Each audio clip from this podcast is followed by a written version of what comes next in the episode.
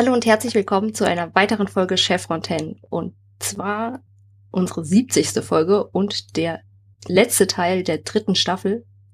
Der Folgentitel Nemesis, Teil 1. Ähm, der englische Titel ist auch Nemesis. Drehbuch schrieb Robert C. Cooper. Regie führte Martin Wood. Weltpremiere war am 10.03.2000. Die Deutschlandpremiere am 1.06.2001. Und im Zeitrahmen bewegen wir uns immer noch im Jahr 2000. Ähm, natürlich mache ich das Ganze nicht alleine. Mit mir sind natürlich dabei Pascal. Hallo. Uwe. Guten Tag. Und Christian. Hallo. Bevor wir jetzt zur Zusammenfassung kommen von Pascal, ähm, möchte ich noch kurz einen Nachtrag zur letzten Folge einschieben. Da hatte ich nämlich vergessen zu erwähnen, dass die Alien-Giganten von Christopher Judge synchronisiert werden oder gesprochen werden. Sorry. Und jetzt zur Zusammenfassung. Aliens, die von, von anderen gesprochen werden, haben wir ja heute auch nochmal. Das passt schon. Genau. Äh, ich habe auch heute eigentlich gar nichts zu sagen, weil der Folgentitel ist ja im Englischen der gleich wie der Deutsche, also kann ich die Zusammenfassung auch einfach weglassen, mich Podcast ausklinken und nächstes Mal wieder auftauchen. Äh, nein, das, Gemecker, das Gemecker über die Doppelfolge kannst du ja komplett in der nächsten Folge konsolidieren. Genau, das, das klingt wie ein guter Plan. Also wir fangen an mit dieser Folge. Und zwar beginnt es damit, dass äh, Daniel sich in der Krankenstation erholt, weil ihm der Blinddarm entfernt wurde. Also bekommt der Rest von SG1 äh, Ausgang, äh, pardon, Freizeit. Tiaik ist äh, spontan eingefallen, dass er noch eine Familie hat. Entsprechend ist er auf äh, Chulak, um seinen Sohn zu besuchen. Äh, und Jack und Sam sind gerade dabei, äh, sich zu überlegen, was sie mit ihrem Urlaub machen. Und Jack versucht Sam zu erklären, dass äh, drei Wochen im Labor arbeiten nicht als Urlaub zählt und ob sie nicht mit ihm angeln gehen wollte nach Minnesota an seine Hütte. Das ist äh, die erste Einladung von vielen, die noch kommen werden. Und sie sind gerade dabei, hier so durch die Basis zu gehen und Sam lehnt gerade zum ungefähr 15. Mal ab, als auf einmal Jack sich in Licht auflöst, im wahrsten Sinne des Wortes. Und O'Neill beendet seinen Satz auf einem Asgard-Schiff in der Erdumlaufbahn, mal wieder. Allerdings ist diesmal kein Tor da, um ihn zu begrüßen, sondern lustige mechanische Spinnenwesen krabbeln langsam aber sicher auf ihn zu. Eine hm, Videonachricht von Thor äh, erklärt, dass es hierbei um die Replikatoren handelt, die die Beliskner, Thors Schiff, übernommen haben.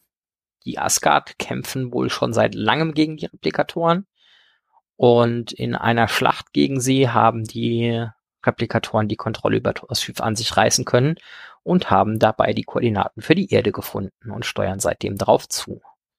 Thor ist schwer verletzt ebenfalls an Bord, hat aber Aufnahmen der technischen Spezifikationen der Belistner gemacht, damit O'Neill einen Weg finden kann, die Replikatoren daran zu hindern, auf der Erde zu landen. Thor hat außerdem die Transportstrahlen nach außen deaktiviert, um zu verhindern, dass die Replikatoren entkommen können. Zurück auf der Erde versucht Stargate Command, das Schiff in der Umlaufbahn zu orten, das ja da sein muss. Mittlerweile weiß man ja, wie so ein Asgard-Transportstrahl aussieht. Aber die Tarnvorrichtung der Asgard verhindert das. Plötzlich taucht ein Holo Krampf von O'Neill im Besprechungsraum auf und äh, schickt eine Anfrage für schwere Waffen, die innerhalb kürzester Zeit vor dem Stargate gelagert werden sollen. Er erklärt, dass er die Munition benötigt, um das Schiff zu zerstören. Er erklärt auch, dass niemand von dem Schiff herunterkommen wird, wegen den deaktivierten Transportern, und befiehlt Carter und Tiaik nicht an Bord zu kommen. Sie kommen trotzdem. Nach weiteren Gesprächen mit Thor muss SG-1 versuchen, die Brücke zurückzuerobern und das Schiff in der Atmosphäre zum Absturz zu bringen, um es zu zerstören. Als Tiaik und O'Neill jedoch die Brücke erreichen, ist sie komplett von Replikatoren überlaufen und es besteht keine Chance, auch nur zum Navigationscomputer zu gelangen, geschweige denn einen neuen Kurs einzugeben. Sie müssen einen neuen Plan machen. Carter und Thor schlagen dann vor, eine Naquada-verstärkte Bombe an den Bremsantrieb anzubringen und sie zu detonieren, wenn das Schiff in die Atmosphäre eintaucht. Allerdings muss sie außerhalb des Rumpfs platziert werden, da Thor erklärt, dass die internen Systeme des Schiffes Explosionen unterdrücken würden. Tiaik meldet sich freiwillig, die Bombe zu platzieren, da sein Goa'uld-Symbiont ihn vor möglicher Strahlung um das Schiff herum schützen wird. Als Tiag die Luftschleuse verlässt, fällt ein kleiner und unsichtbarer Teil des teilweise geschmolzenen Metalls der Luftschleuse, das von Replikatoren angefressen wurde, auf Tiags Atemlufttank und beginnt langsam ihn zu durchfressen. Tiag platziert die Bombe und kehrt zur Luftschleuse zurück, aber die äußere Tür ist verschlossen und öffnet sich nicht. Carter versucht es zu überbrücken, aber die Replikatoren haben die Luftschleuse manipuliert. In diesem Moment explodiert Tiags Tank und er verliert schnell Sauerstoff. Carter erklärt O'Neill über Funk, dass sie Tiag beamen kann, aber nur wenn er weit genug vom Schiff ist. Tiag stößt sich also ab und Carter beamt ihn nach einer qualvollen langen Minute an Bord. Derweil stürzen Thors Vitalfunktionen ins Bodenlose und Carter aktiviert die Stasiskapsel, in der er sich befindet, um sein Leben zu erhalten. Mit der platzierten Bombe müssen SG-1 nur noch auf den richtigen Zeitpunkt warten, um sie zu zünden. Jetzt gilt es nur noch herauszufinden, wie sie wieder vom Schiff wegkommen. SG-1 transportiert das Alpha Stargate, das Tor von Stargate Command an Bord und Hammond ordnet später an, dass das Beta Stargate aus dem Lager geholt und aufgestellt wird. Auf dem Schiff planen SG-1 nach P3X234 zu gehen und dann über das Beta Stargate nach Hause zu gelangen. Allerdings hat die Energieabgabe des Transporters die Replikatoren zum Tor gelockt. Tiaik aktiviert das Tor manuell, während O'Neill und Carter ihn vor einem riesigen Schwarm Replikatoren schützen. O'Neill zündet die Bombe, das Schiff gerät außer Kontrolle und stürzt in den Pazifischen Ozean und SG-1 kann in letzter Sekunde durch das Tor fliehen. Allerdings hat einer der Replikatoren überlebt und krabbelt im Abspann auf ein Wrackteil. So, das zum Staffelabschluss. Natürlich, wie in guter Stargate-Tradition, ein Cliffhanger zum Ende. Dann lass uns doch mal hier drüber sprechen, äh, wie gut oder schlecht das war. Ist die Ex-Familie auf Chulak? Ich dachte, die wären im Land des Lichts. Offensichtlich nicht. Fairerweise, das mit dem Chulak war jetzt meine freie Interpretation zwischen rein. Ja, das ist richtig. Weil die haben äh, den, die haben glaube, nur gesagt, Tiak ist bei seiner Chulak, Familie. Ja. Off-World Visiting his Family oder sowas, ja. Nichtsdestotrotz, man brauchte einen Grund, dass Tiaik im Urlaub abwesend ist und äh, nicht zur Verfügung steht, um gebeamt zu werden. Und dann hat man sich spontan daran erinnert, dass er eine Familie hat, die ja sonst keine Rolle spielt. Vor allen Dingen, wenn sein Planet angegriffen wird. Genau.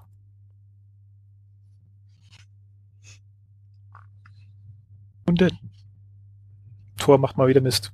Oder Tor macht mal wieder Mist. In diesem Sinne stirbt auch mal wieder ein Charakter, der von den, äh, der von Michael Shanks gespielt wird, äh, dreiviertels. Äh, zu diesem Zwecke, nachdem ja so ein äh, Asgard etwas fortgeschrittener ist als äh, so ein Erdling, habe ich mir ein fortgeschrittenes Bier gegönnt heute. ich habe nur ein normales Bier im Angebot, aber Michael Shanks ist ja auch halb tot, von daher. Genau. Äh, Daniel meinte ich. ähm, Stimmt, der liegt ja auch im, im, äh, auf der Krankenstation. Ja. Damit können ja, wir auch eigentlich anfangen. Beiden weil das war eigentlich tatsächlich Existenz. nicht der Plan für die Episode, dass äh, Daniel im auf der Krankenstation liegt.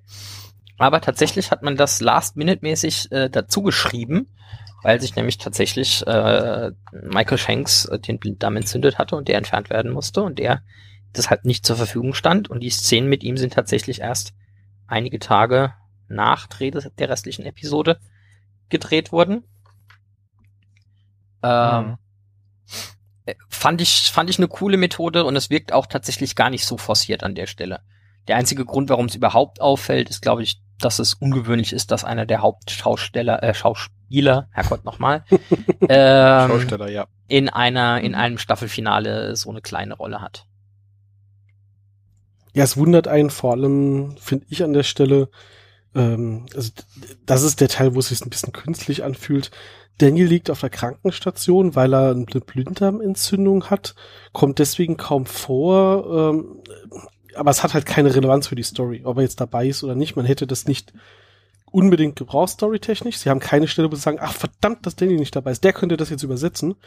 Und da ähm, kommt man natürlich dann auf die Idee, da, das könnte irgendeine äh, Out-of-Universe-Erklärung haben. Aber ansonsten, ja, fand ich es auch äh, okay. Für den Ausfall von Michael Shanks, weil das ist ja ein Tag vor den Dreharbeiten zu der Folge passiert, ähm, hatte sich ähm, Brad White voll die riesen Story überlegt, was passiert sein könnte, damit ähm, Daniel ausfällt und dann hat ähm, Robert Cooper dann einfach gemeint, warum sagen wir nicht einfach, hatte eine Blinddarm? Blinddarmentzündung und die musste raus. Und es war's. oh, das ist ja voll genial. und ich habe mir da voll die Mühe so, gemacht. Drauf gekommen, einfach mit der Wahrheit rauszurücken. Ja. Deswegen auch diese, dieser Scherz am Anfang, ähm, wenn Daniel meint, uh, neue Frisur. Weil zu dem Zeitpunkt hat er noch keinen neuen Haarschnitt, aber das wurde ja dann äh, anders da geschnitten, wie es gedreht wurde. Okay. Ach so. Mhm. Ja, ich hatte äh, noch irgendwo gelesen dann, dass die dieser komplette Dialog, äh, den sie hatten, als Jack an Daniels äh, Bett war, mhm. war tatsächlich ähm, äh, die, die beiden Schauspieler wurden nebeneinander gestellt und haben halt einfach mal ein bisschen Gelaber improvisiert. Und dann bietet sich das natürlich auch, auch an, so ein Gag noch mit einzubauen. Ich, ich mag den Dialog, ich finde den so. Einfach, kann ich die Narbe kann ich sehen? Die Narbe sehen? Nein. Nein. Wollen Sie mit angeln gehen? Und komplett. Oh, ja, also, also ich denke, ich bin eigentlich wieder fit, ich kann aufstehen. Wollen Sie mitgehen angeln? Oh, vielleicht doch nicht. Nee, ich glaube, zwei, drei Tage gönne ich mir noch. Ja, drei Tage klingt gut. Ist aber auch eine schöne Spiegelung, äh, zufälligerweise dann äh, der Szene aus der letzten Folge, als, äh, gut, was heißt Spiegelung, da stand Tirk neben dran, aber da war es ja O'Neill, der im Bett lag und gemeint hat, auch oh, ich kann ja aufstehen und ja. ähm, dann war es halt nicht das Angeln, was ihn abgehalten hat, sondern die Tatsache, dass er sich nicht auf dem Bein halten konnte. Ja, und Tirk ihn dann wieder so aufs Bett wuchtet mit einem Arm. Danke. Ja. Gern geschehen. ja. Ach ja. Gut. Äh, aber denn hier arbeiten wir uns von vorne durch? Ja, können wir ja machen. Dann sind wir bei Karte, die haben äh, einen Aquada-Generator, den wir jetzt wieder sehen, der eigentlich ja zurückgelassen wurde, aber ist ja egal. Ähm, ist wahrscheinlich neu. Ja, ja, Moment, Moment, es war keine Rede davon, dass es nur einen gibt. Sie haben die Technik, sie haben ja ausdrücklich, Karte hat ja ausdrücklich nicht einfach sich die Blaupausen abgeben lassen, sondern sie verstehen wollen, damit sie sie nachbauen kann. Also ja, aber wir hatten ja nur begrenzte Anzahl an der, äh, eine begrenzte Menge an der Quader und ich glaube, da hatten sie irgendwann mal erwähnt, dass es nur für einen Generator gereicht hat. Was? Mhm. Ja, das aber selbst wenn, sie haben ja inzwischen eine Mine, also das ist lösbar. Vernachlässigbar. ja. Lass doch ein paar Bombengeneratoren äh, bauen. Das kriegen die irgendwie hin. Niemand würde eine Bombe bauen. Niemand. Schon gar nicht aus einem Aquada-Generator. Nein. Das würde gar nicht gehen. Den kann man nicht überladen, indem man einen Teil dreht. ähm, Moment, wir schweifen gerade schon wieder ab. Ähm, ja, aber ja. sie will halt äh, lieber im Labor basteln, als mit irgendwie an den See zu gehen und ja, das, das kann O'Neill halt überhaupt nicht nachvollziehen, weil wir haben doch Urlaub. Wir sind doch jetzt froh, dass mal einer von uns auf der Krankenstation liegt. Da kriegen wir mal ein paar Tage frei und sie stehen hier im Labor. Also nicht nur, dass er es schade findet, dass sie nicht mit will, man merkt ihm schon auch an, dass er das einfach gar nicht nachvollziehen kann. hm. Würde von uns hier auch niemand tun, so tagelang am 3D-Drucker rumbasteln oder irgendein Smart Home hochziehen. Das ist ja ein vollkommen fremdes Szenario für uns. Ähm. Also als Tech-Nerd kann ich mich doch voll reinfühlen. Das kann ich schon. Äh Gut, ob man nicht sich eine andere Bastelei sucht als die, die man auch hauptberuflich machen würde. Ne, aber Beruf gemacht, ich meine. Genau, also in ihrem Fall, wenn ich hauptberuflich eine Quadergeneratoren bauen und optimieren könnte, würde ich vielleicht auch sagen, hey, ich habe mal drei Tage Zeit und muss nicht auf Mission, ich nutze das. Ja, hauptberuflich geht ja, hier durchs Stargate das, was sonst liegen bleibt. Ach so, stimmt. Hauptberuflich geht's hier auf Missionen und irgendwelche anderen äh, Wissenschaftler und Ingenieure müssen das Ding bauen. Und sie hat wahrscheinlich die ganze Zeit dabei zugeguckt und hat, hoffentlich habe ich mal ein paar Tage frei, damit ich das mal aufräumen kann, was die da rumknaupen. Das wiederum kann ich sehr gut nachfühlen. Haben wir doch letzte Woche bei Daniels Assistent auch gesehen, dass da in der zweiten Reihe anscheinend nicht so viel rosig läuft. Ja, ja, ja. Vielleicht ist es das. Vielleicht hat sie, vielleicht hat sie gesagt, ich nutze die Zeit einfach mal, um denen zu zeigen, wie das richtig geht. Mhm. Aber gut, ähm, O'Neill bekommt ja nicht die Chance, sie einzuladen, obwohl er sie nochmal heftig überreden zu versucht. Aber dann äh, äh, springt Thor ein, um das zu lösen. Ähm, und ja, sie läuft ja sogar noch mal hinter, hinter ihm her in den Flur. Mhm. Ja, glücklicherweise da hat sie das getan. Sicher, was, was sie meinte, ne? Ob sie dann nicht doch überlegt hat. Nicht aus dem Grund, weil sie unbedingt angeln gehen möchte. Nee. Bin ich mir sicher. Aber so dieses Zeitverbringen mit dem Überbetonten, das ist ja nur ein Arbeitskollege und Freund. Ähm, Das hätte sich Ja, schon gereizt. extra so drauf hingewiesen hat. Mhm. Mhm. Hat jeder geglaubt. 100 Prozent. Nicht. Vor allem ist es ja nicht so um die Ecke, sondern in einem ganz anderen Bundesstaat. Also eigentlich nur äh, im Vancouver im Wald, aber das, ähm, Moment, äh, Real World. Ähm, ja, man muss, muss eine längere Reise auf sich nehmen, um zu dem See zu Wenn kommen. sie ihm nicht hinterhergelaufen wäre, wie lange hätte es eigentlich gedauert, bis jemand gemerkt hätte, dass er nicht da Naja, ist? ganz im, Hinter Was? im Hintergrund, wenn du geblinzt hast, hast du ihn nicht gesehen, war doch Major Wood gestanden. Stimmt, Major Wood hätte Der es hätte, gewusst. Okay. der hätte Alarm geschlagen. Vielleicht hätte er fünf Sekunden länger gebraucht, weil er erst noch zu dem Knopf hätte laufen müssen. Aber Ja. ich bin mir sicher, man hätte ihm geglaubt, wenn, er, wenn Oder jemand gesagt Major hätte. Wood, Major Wood im Hintergrund war im Zweifel aber irgendwie von einem zwei Meter langen Engländer abgelenkt. Das ist schwierig zu sagen, ob er das mitbekommen hätte. Oh. Wie tief hast du dafür gegraben? Was? Ich hätte jetzt gesagt, er hätte einfach eine Regieanweisung an Hammond gegeben, dass O'Neill weg ist, aber sei es drum. ähm, aber auf, jeden Fall, O'Neill ist weg. Mal wieder. Ungefragt ja, wird er wie er einfach seinen Satz dann auch erst oben im Raumschiff beendet. Und sich dann umdreht. Hallo Thor. ich find's schön, wie er halt, äh, wie, man merkt, dass er stockt und er sich denkt, ich sag den Satz jetzt aber fertig. Ich lass mich hier nicht unterbrechen mit einem Wort. Ja, egal welcher jetzt schon wieder meint, Tor, dazwischen quatschen hallo. Ja. Er weiß aber halt auch sofort, so, das, das okay, diese Schiffsart kenne ich. Und wenn einer von den kleinen Grauen kommt und mich so, holt, ach, das, äh, wo ist Tor? Was hast du jetzt schon wieder angestellt? Ja. Na, ich glaube, er sagt zu allen Asgard erstmal Hallo Thor. Weil so richtig unterscheiden kann man die ja auch nicht. Oh, Doch, oh, doch. O'Neill kann, ja, genau, ja, der, Stimme, der, der, aber der, der er wie Daniel spricht, klingt, äh, ist immer Tor. Auch eine Methode, ja. Mhm. Nee, aber, aber O'Neill ist tatsächlich ja einer der wenigen, die das können. Während andere das strugglen, kann er ganz klar die unterscheiden. Also muss man ihm ja schon lassen. Aber irgendwann am, später in der Staffel sagt, in der Staffel nicht, irgendwann sagt doch sogar Daniel, an was man sie unterscheiden kann, so an der Stimme. Ja, Ja gut, das ist aber auch mehr Schöner so ein Metajoke. Joke, oder? ja, ja mit Das ist Sicherheit. Meta-Joke, ja, das kommt, dauert aber, glaube ich, noch ein bisschen. Ja, auf dem Schiff trifft er aber leider nicht auf Thor, sondern auf andere Dinge. Von denen wir ja schon mal gehört haben. Also nicht per Namen, aber wir haben von ihnen gehört. Von diesen Der Feind schlimmer als die Feinden. Goa'uld. Genau. Und was ist es? Ähm, Thor hat leider keinen Käferspray gefunden, sondern ja, da laufen irgendwelche komischen Käfer rum, die sehr seltsam aussehen. Ja. Und wie die Borg erstmal brav äh, O'Neill ignorieren. Nein, sie sind ja auf ihn zugeklettert, weil sie mussten ja wissen, ob, ob, ob es fressbar ist. Also sind Hm? sie ja so über ihn drüber geklettert. Nicht genießbar, können wir weitergehen. Ja. Aber Ja. ich musste da auch irgendwie an die Borg denken. So, ja. Ist nicht als Gefahr identifiziert, können wir ignorieren. Genau, die scannen tun die Borg ja Äh, dann stellt auch euch mal einen gucken. Replikator aus einem Menschen vor. Ja, ja, kommt ja. Der Bestimmt ganz weich und Nein. eigentlich nicht so. Nein. nicht so. Der Punkt war ein, ein, ein, ein, ein Replikator aus organischem Material. Das kommt mit zurück. Ach so, ja, nee, sowas sehen wir Ja. nie, ja, das stimmt. Das, Das, wird wäre wahrscheinlich auch merkwürdig. schwierig. Vielleicht wären die Wäre, zu glaube ich, zu teuer gewesen. Auch von den Effekten her. Aber ja, Ich dachte jetzt, weil du die Familien ausbezahlen musst, wenn du die Schauspieler opferst. ach so. Ja, in Kanada gibt's genug Schauspieler. Ähm, nein, natürlich äh, kann man das auch anders machen. Aber nee, das sind ganz ganz normale, sage ich schon. Ähm, weil man, man kennt sie ja dann doch schon länger, wenn man Stargate kennt. Äh, es sind äh, Ja, riesengroße eh. Weltraumkäfer. In ihrem Signature. Was ist das? Lila?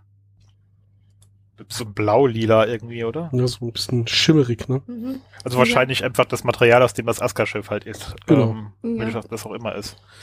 Es Bei folgt halt der Farbgebung, die wir, die wir Ja, von den. Asgard kennen, ne? Mhm. Ja, man weiß es nicht, ob es Neutronium ist. Das brauchen sie, glaube ich, doch erst für die Menschenreplikatoren. Ja, nee, das ist doch irgendwas anderes, aber auf jeden Fall irgendwas, aus was Thors Schiff gebaut ist. Das erfahren wir an der Stelle aber eigentlich noch gar nicht, weil erstmal ist O'Neill etwas geschockt, ne? Von diesen paar Weltraumkäfern, weil er weiß natürlich noch nicht, was sie sind. Und hört dann Thors Stimme, die äh, ihm sagt, wo er hingehen soll. Ähm, und er findet ihn ja auch. In einem schwebenden Sarg. schwebenden Ding? Man weiß es nicht. Biobett. Ja, Nen- Nennen wir es Biobett. hm, von mir aus. Aber er sieht auf jeden Fall nicht ganz fit aus. Also er hat so eine, so eine, so Leichenblässe, also mehr als so ein Asgard sowieso schon hat. Ähm, Woll- woll- Wolltest du gerade sagen, er war ein bisschen grau im Gesicht? Grün wohl eher. seine natürliche Farbe war nicht mehr gegeben. Drücken wir es doch mal so aus. Ja. Und, und er hat äh, die Augen so ein bisschen auf Halbmast. Ich meine, Mhm. du hast begrenzt Möglichkeit, mit so einer Puppe das darzustellen und das haben sie äh, okay dargestellt, finde ich. Ja, ich sag mal, das ist bei denen jetzt sowieso nicht so definiert und bisschen Wasserspray und ein bisschen Farbwechsel hat geholfen oder so. Wahrscheinlich war es sogar nur ein anderes Licht, aber das war okay. Ich meine, Michael Shanks musste vielleicht ein bisschen gebrochener sprechen, aber das fiel ihm, glaube ich, in der Situation auch sehr leicht. Ähm, hat Ja, sich alles zusammengefunden. Die, die Blinddarm-Sache war einfach nur ein Vorwand, um zu sagen, ich arbeite nicht doppelt in der Folge. Ganz bestimmt nicht. Das könnte ich auch verstehen. Ist die interessante Frage, war Thor ursprünglich auch krank in der Folge? Naja, er liegt in einem Biobett. Aber wurde er von den Replikatoren angegriffen? Das habe ich mich äh, immer schon gefragt, weil irgendwie verwundet war er ja offensichtlich nicht. Zumindest hat Nee. man es hat nicht gesehen. Und sie haben O'Neill ja auch nicht angegriffen. Ja, aber, Ja, aber Thor Nicht ist natürlich versucht, als Gefahr. anzugreifen. Thor ist aber als Gefahr identifizierbar, weil Genau. dem gehört das Schiff, Aber dem wir warum lassen sie ihn dann danach in Ruhe? Das ist auch eine gute Warum? Frage. Also, Bringen sie dann ihr Mhm. Werk nicht zu Ende, wenn er sie doch weiterhin irgendwie wenn sie wissen, dass er hindern könnte ist an ihrer so, ne? Mission. Vielleicht haben die Replikatoren einfach wie so Tribble die ganzen Lebensmittelvorräte aufgefressen und jetzt sind keine gelben Würfel mehr da. Und eigentlich ist er nur total ausgehungert. Ähm, Hm. hm. Überzeugt mich noch nicht so ganz. Nee, es wird uns halt wirklich einfach nicht gezeigt. Vielleicht haben sie Ja, aber also- auch einfach irgendwie in, in dem Bereich, wo er sich gerade aufgehalten hat, ihm den Sauerstoff abgedreht oder was auch immer die atmen. Und ähm, keine Ahnung, daran krankt er nur. Boah, aber er also sagt ja, er die liegt im Asgard, was die Sterben. an- Nein, die, die Replikatoren, was die atmen, aber die atmen relativ sicher Die nicht. atmen, glaube ich, nicht. Nee, nee, sie haben ihm irgendwie das ähm, Ja, aber atmet doch Life das Gleiche Systems wie wir auch. abgeschalten. Ja, ja. Vermutlich zumindest. Und daran haben die auch überhaupt überhaupt kein Interesse. Also die, das Einzige, was sie im Schiff zerstört haben, aktiv waren die Sensoren, die sie Ja. detektieren können. Aber die Wärmesensoren funktionieren ja noch, aber die funktionieren ja bei Replikatoren nicht, klarerweise, ne, weil das sind ja Tech-Bubble-Käfer. Ähm, und der Raum ist, glaube ich, auch nicht abgeschirmt, weil Thor warnt ja O'Neill sehr, sehr explizit davor, niemals nie dort irgendwie den Transporter zu benutzen, sondern irgendwo dahin, wo er gesagt hat, er soll ihn benutzen, weil die Käfer davon angelockt werden. Ja gut, der Raum ist auch nicht sicher, sicher. In irgendeiner Form. Ja, ja. Das Einzige, was man noch vorstellen könnte, ist, dass die Kapsel ihn irgendwie abgeschirmt hat, aber dass die einfach zu war, bis äh, Schiff an Erde ankommt und dann so ein Programm gelaufen ist, ei Kapsel auf, O'Neill hoch, äh, schalt mich mal bitte nochmal aktiv auf, den, auf die Com oder so. Aber man, wir wissen es nicht. Also Ja wird, gut, genau. äh, halt, halten wir wird fest, wir haben keine uns- Ahnung, warum er da liegt. Nee, wir haben keine Ahnung, warum das so ist. Das war jetzt schon sehr viel Mutmaßen von uns. Ähm, aber Otto erklärt ihm dann relativ schnell, dass das der böse, böse Feind ist und äh, dass es ihm echt scheiße geht. Und äh, guck mal, da ist ein Pad, ich habe alles erklärt. Und wie super die alle immer die Steine lesen können. Das ist in den Steinen gespeichert. Men Ja. Mentale Komponente Ui. und so. Ich bin noch nicht dazu gekommen, mir alle Steine anzusehen. Und an der Stelle bin ich, glaube ich, eingeschlafen. flacher. An der Stelle, als äh, Thor entschieden hat, ich muss O'Neill irgendwie hochbeamen und ihn warnen, weil wir fliegen auf die Erde zu, war er noch fit genug, um die Videos aufzuzeichnen. Was auch immer ihm zugestoßen ist, muss ja dann danach passiert sein. Und er hat aber auch geahnt, Mhm. dass ihm was zustößt. Ja, komm mal, aber ich könnte mir auch vorstellen, dass er sich einfach mit dem Schiffscomputer verbunden hat. Und seine, sein Geist einfach nur diese Videos aufgenommen hat und nicht er selbst als Mhm. körperliches, körperliche Ja, Person, weil die Asgard können ja mit Computern. Später. Das auch. ist Ja, hier genau. eigentlich noch nicht etabliert, weiß ich jetzt nicht. Ähm, das stimmt, es Ja, ist nicht etabliert. Nur weil es, das heißt ja nicht, dass es das nicht. nee, nee. Vielleicht sind das- es auch. Ah, er hat gesagt, er hat die Videos für Check aufgezeichnet, weil sonst hätte ich Ja. gesagt, das sind einfach so Asgard-Trainingsvideos. Nee, nee, das, nee, nee, das hat er ja explizit so. Ja, ja. Runtergebrochen auf Erdensprache auch, ne? Ja. Hm. Genau, wo er auch Vergleiche zu Erdendingen sieht und so hin und her. Das ist schon explizit für ihn aufgenommen. Kann Mhm. natürlich sein, dass es aus weiser Voraussicht mal schon mal aufgenommen hat. Man weiß ja nicht. Aber, aber er hat es auf jeden Fall nicht in O'Neill-Sprech aufgenommen. Das haben wir auf jeden Fall sehr schnell festgestellt dann. Ähm, Ja, und ab da bin ich ziemlich müde geworden. Ja, mhm. dann höre ich mir wohl die restlichen Dinge auch noch an. Aber auch wenn das gerade ein kleiner Sprung ist, ähm, wir gehen, können ja gleich nochmal zurückgehen. Carter erfährt dadurch Mhm. sehr, sehr viel über Asgard-Technologie. Ja. Wird nachher nie wieder erwähnt. Irgendeiner Form. Also, Was dass sie sich so jetzt? gut auskennt. Dass sie sich so gut damit Asgard-Tech auskennt, wie die aufgebaut ist.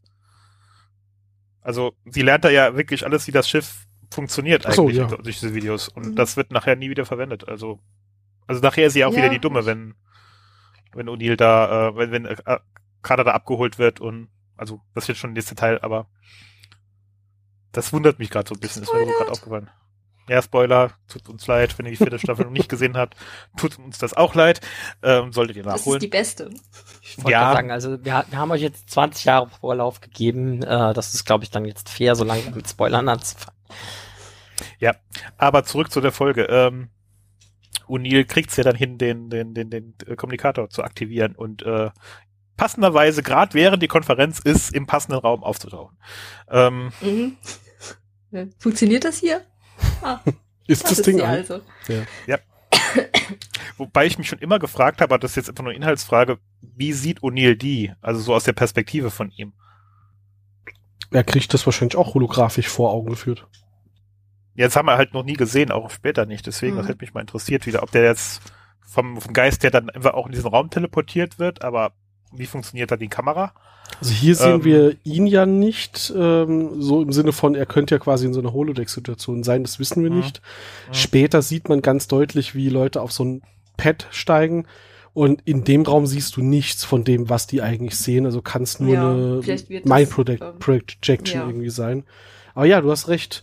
Andererseits, wenn ich da irgendwas hinprojizieren kann, da kann ich da auch mit irgendwelchen Scanstrahlen scannen. Das ist ja, Mag ja sein, das war jetzt auch wirklich keine, keine Kritik oder äh, Plothole-Sache, auch wenn man es daraus wieder rauslesen könnte, ja, so, sondern einfach nur so ein, wie so funktioniert das? diese Magie halt. Mhm. Yep, Und dann gibt aber er seine große Bestellung auf. ja, besser haben denn brauchen, ne? Ich meine, Gut, dass er so viel geordert hat. Nicht, dass sie davon sehr Ja. viel verwenden und die Hälfte zurücklassen, aber ähm, Ja, irgendwie hat er beim, Ja, das gut. wird da hochbeamen gelassen, also er beamt das da hoch, äh, hat man das Gefühl, er hat da nicht bedacht, dass er das dort auch schnell wegtragen muss. mhm.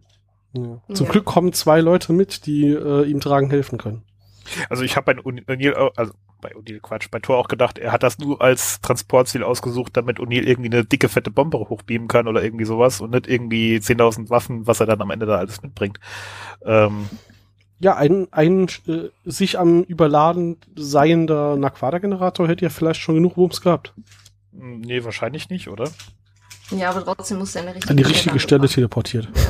Das ist wohl wieder wahr.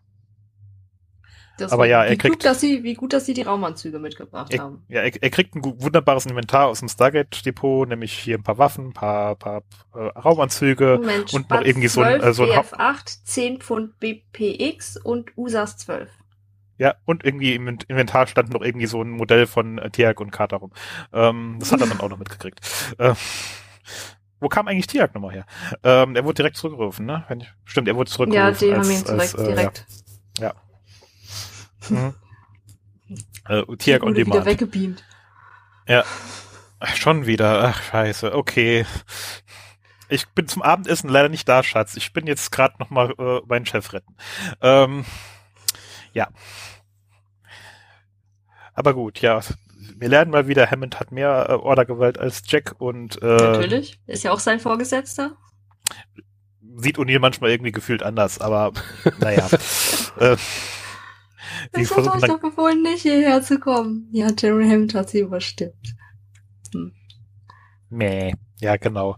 Ähm, und Carter versichert ja auch noch mal, ja, ein Space Shuttle steht auch im Fall, äh, Fall aller Fälle noch bereit. Ja, aber dann muss schon sehr viel glatt laufen. Ich meine, wir können ja auch nur starten, wenn gutes Wetter ist und sowas. Das dachte ich mir an der Stelle auch, ja. Ja, das sieht Wollen die garantieren, dass. An irgendeinem, an irgendeinem Ort, wo die das Shuttle abschießen können, eine Rakete vollgetankt rumsteht, das Shuttle gerade einsatzbereit ist, Mhm. das Wetter gerade so gut ist, dass sie es absch abschießen können und nicht gerade irgendwie mitten in der Nacht oder sowas. Die NASA Ja, hat gerade an dem da. Tag zeitlich passend eh eine Mission geplant. Die schießen die eh gerade da hoch und das können wir zufälligerweise nutzen. Du hast gerade wieder den äh, Plothole-Generator am Stargate genutzt, oder? Vielleicht. mein Gedanke bei, bei Wir haben einen Shuttle in der Nähe ist ja eher so, oh, das ist das, was diese Folge am meisten datet. Leider. Das ist leider richtig, aber der Zeitrahmen wird ja auch mit Jahr 2000 angegeben, von Ja. daher passt das ja sogar noch. Da Ja, sind ja. die ja noch im Dienst, alles gut. Äh, Ähm, was ich sehr interessant finde, ist, es ist einfach eine Folge, die für mich so ein bisschen einen Übergang in, in Stargate markiert. Bisher waren die meisten Folgen eigentlich irgendwie Planet of the Week. Ja, es gibt so ein paar Ausnahmen mit, mit fortgeführten Plothooks und so. Aber im Großen und Ganzen äh, ist es, ist jede Folge unabhängig.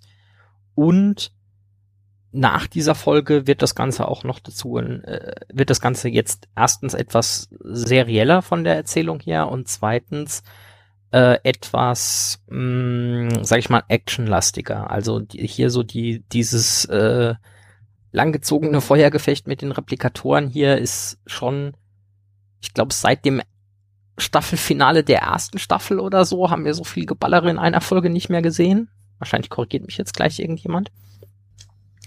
Ja, gefühlt haut das auf jeden Fall hin, ja. Und ähm, ja, also ich sag mal, es kommt ja nicht von ungefähr, dass Michael Shanks dann zwei Jahre später gesagt hat, ja, so als Archäologe und Zivilist habe ich in der Serie ja gar nichts mehr zu melden, ich habe jetzt keinen Bock mehr. Also der der militärische und und Action-Aspekt wird jetzt ab sofort schon ein bisschen mehr betont, aber gleichzeitig sind wir hier auch an der Stelle, ja, so der Hintergrund über die Asgard öffnet dann die Galaxie noch mal ein bisschen weiter. Wir haben ja schon beim letzten Staffelfinale drüber gesprochen, dass das auch äh, dazu gedient hat, ähm, dass das Universum noch mal ein bisschen mehr zu öffnen. Und hier wird's jetzt noch mal fortgeführt. Also äh, bi bis hier finde ich sind die Staffelfinale alle sehr erkennbar als ja wir wollen hier jetzt noch mehr und noch größer und noch weitermachen. Ähm, leider ist das auch glaube ich so ziemlich das letzte, auf das das zutrifft. Mm, Ja, also das Mhm. Ding ist, das nächste Staffelfinale ist noch ein wirklicher Mehrteiler und danach sind die Mehrteiler irgendwie am Anfang der Staffel oder am Ende der Staffel mit Cut. Ähm, und dann, also diese, diesen Cliffhanger-Mehrteiler haben wir dann nachher fast gar nicht mehr. In Späteren Staffeln. Ja gut, der andere Punkt ist auch äh, so ab äh, äh, Season 5 ist auch der Punkt, da ist man glaube ich jedes Mal davon ausgegangen, dass das Staffelfinale auch das Serienfinale ist. Da konntest du sowas nicht mehr bringen. Ja, das Ja. ist richtig. Du wolltest Also die nach- Geschichte ja, ja. quasi abschließen, wenigstens. Ja, das ist richtig.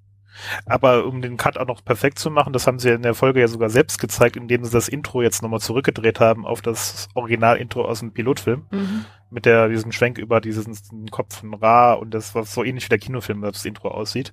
Und das behalten wir jetzt ja so noch ein bisschen länger, dieses Intro wieder. Also nicht mehr diese Clipshow am Anfang, sondern wieder dieses epischere, wie soll man sonst nennen, ähm, Intro, äh, das uns äh, diese, diese Kamerafahrt zeigt. Was halt ein witziger Kontrast ist, wie Pascal ja gerade gesagt hat, die Serie wird mehr actionlastig und sie haben dieses sehr actionreiche Intro, das sie eine Zeit lang hatten, jetzt halt wirklich gegen was Getragenes, Ruhiges wieder ausgetauscht. Also da genau das Gegenteil gemacht.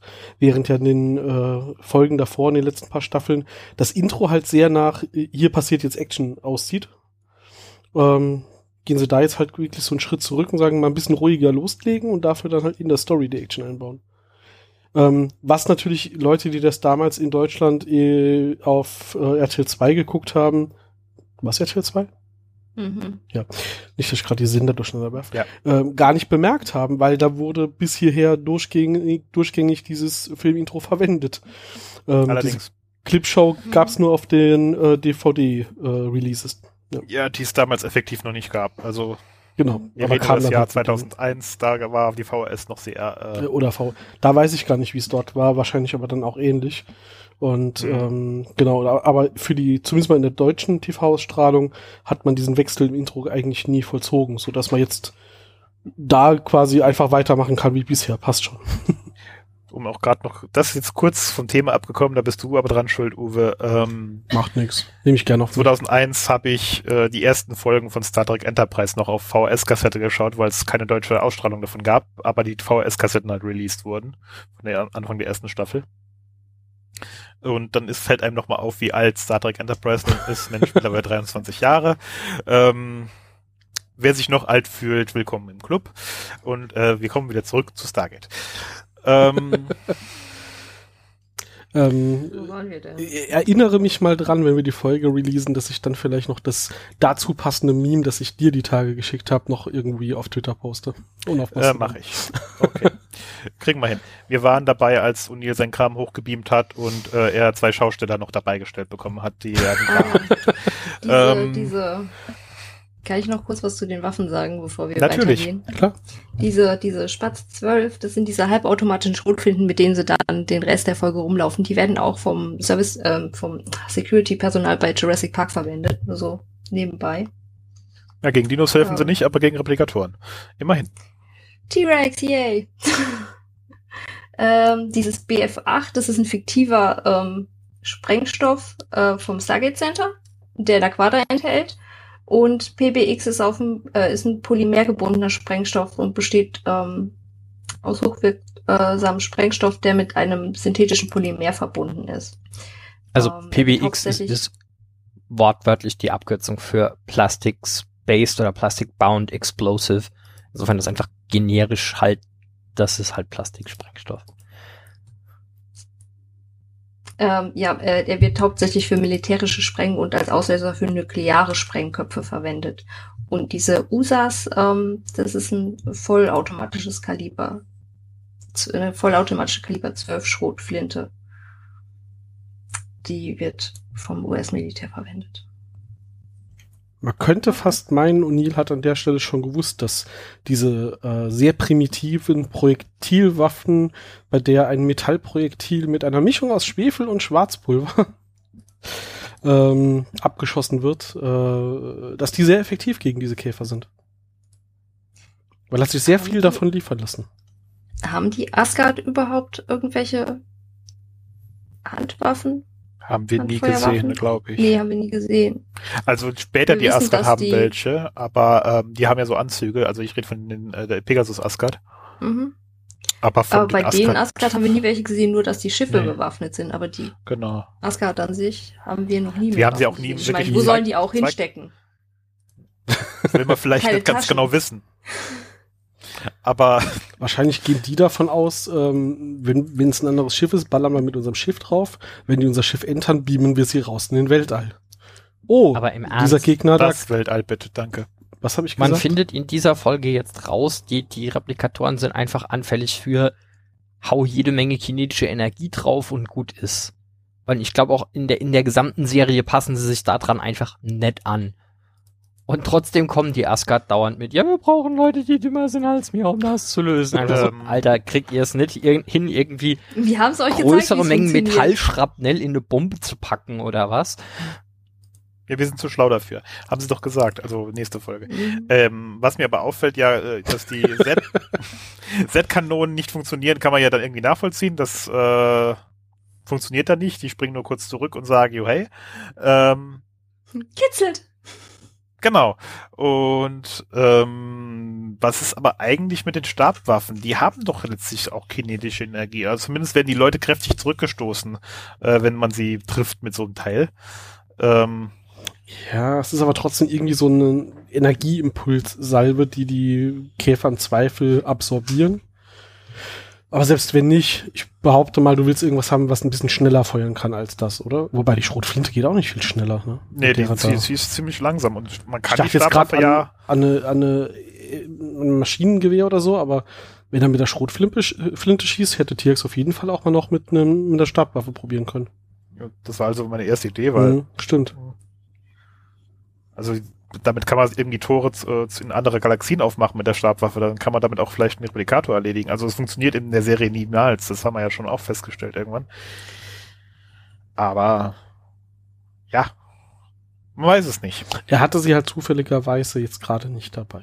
Wobei, was äh, dann da noch nicht komplett geklärt war, äh, der Replikator setzt sich ja dann zeitweise sogar wieder zusammen. Und das sehen wir so als Effekt von der Waffe nur dieses eine Mal Hä? in dieser Folge. Also wenn der O'Neill dann einmal mit deiner, äh, welcher Waffe weiß ich gerade gar nicht mehr, äh, auf den Er schießt mit dieser. Schrotflinte drauf und dann zerfliegt's Genau. und dann setzt er sich wieder zusammen. Genau. Das, Das, sehen wir danach häufiger. Mhm. nicht nach Waffenbeschuss. Nicht so. Echt? Hm? Ich erinnere an die Szene in äh, im ersten Stargate-Film nach der Serie, wo diese Massen an Replikatoren durchs Schiff laufen, sie die ganze Zeit ein Maschinengewehr draufhalten und die alle kaputt gehen.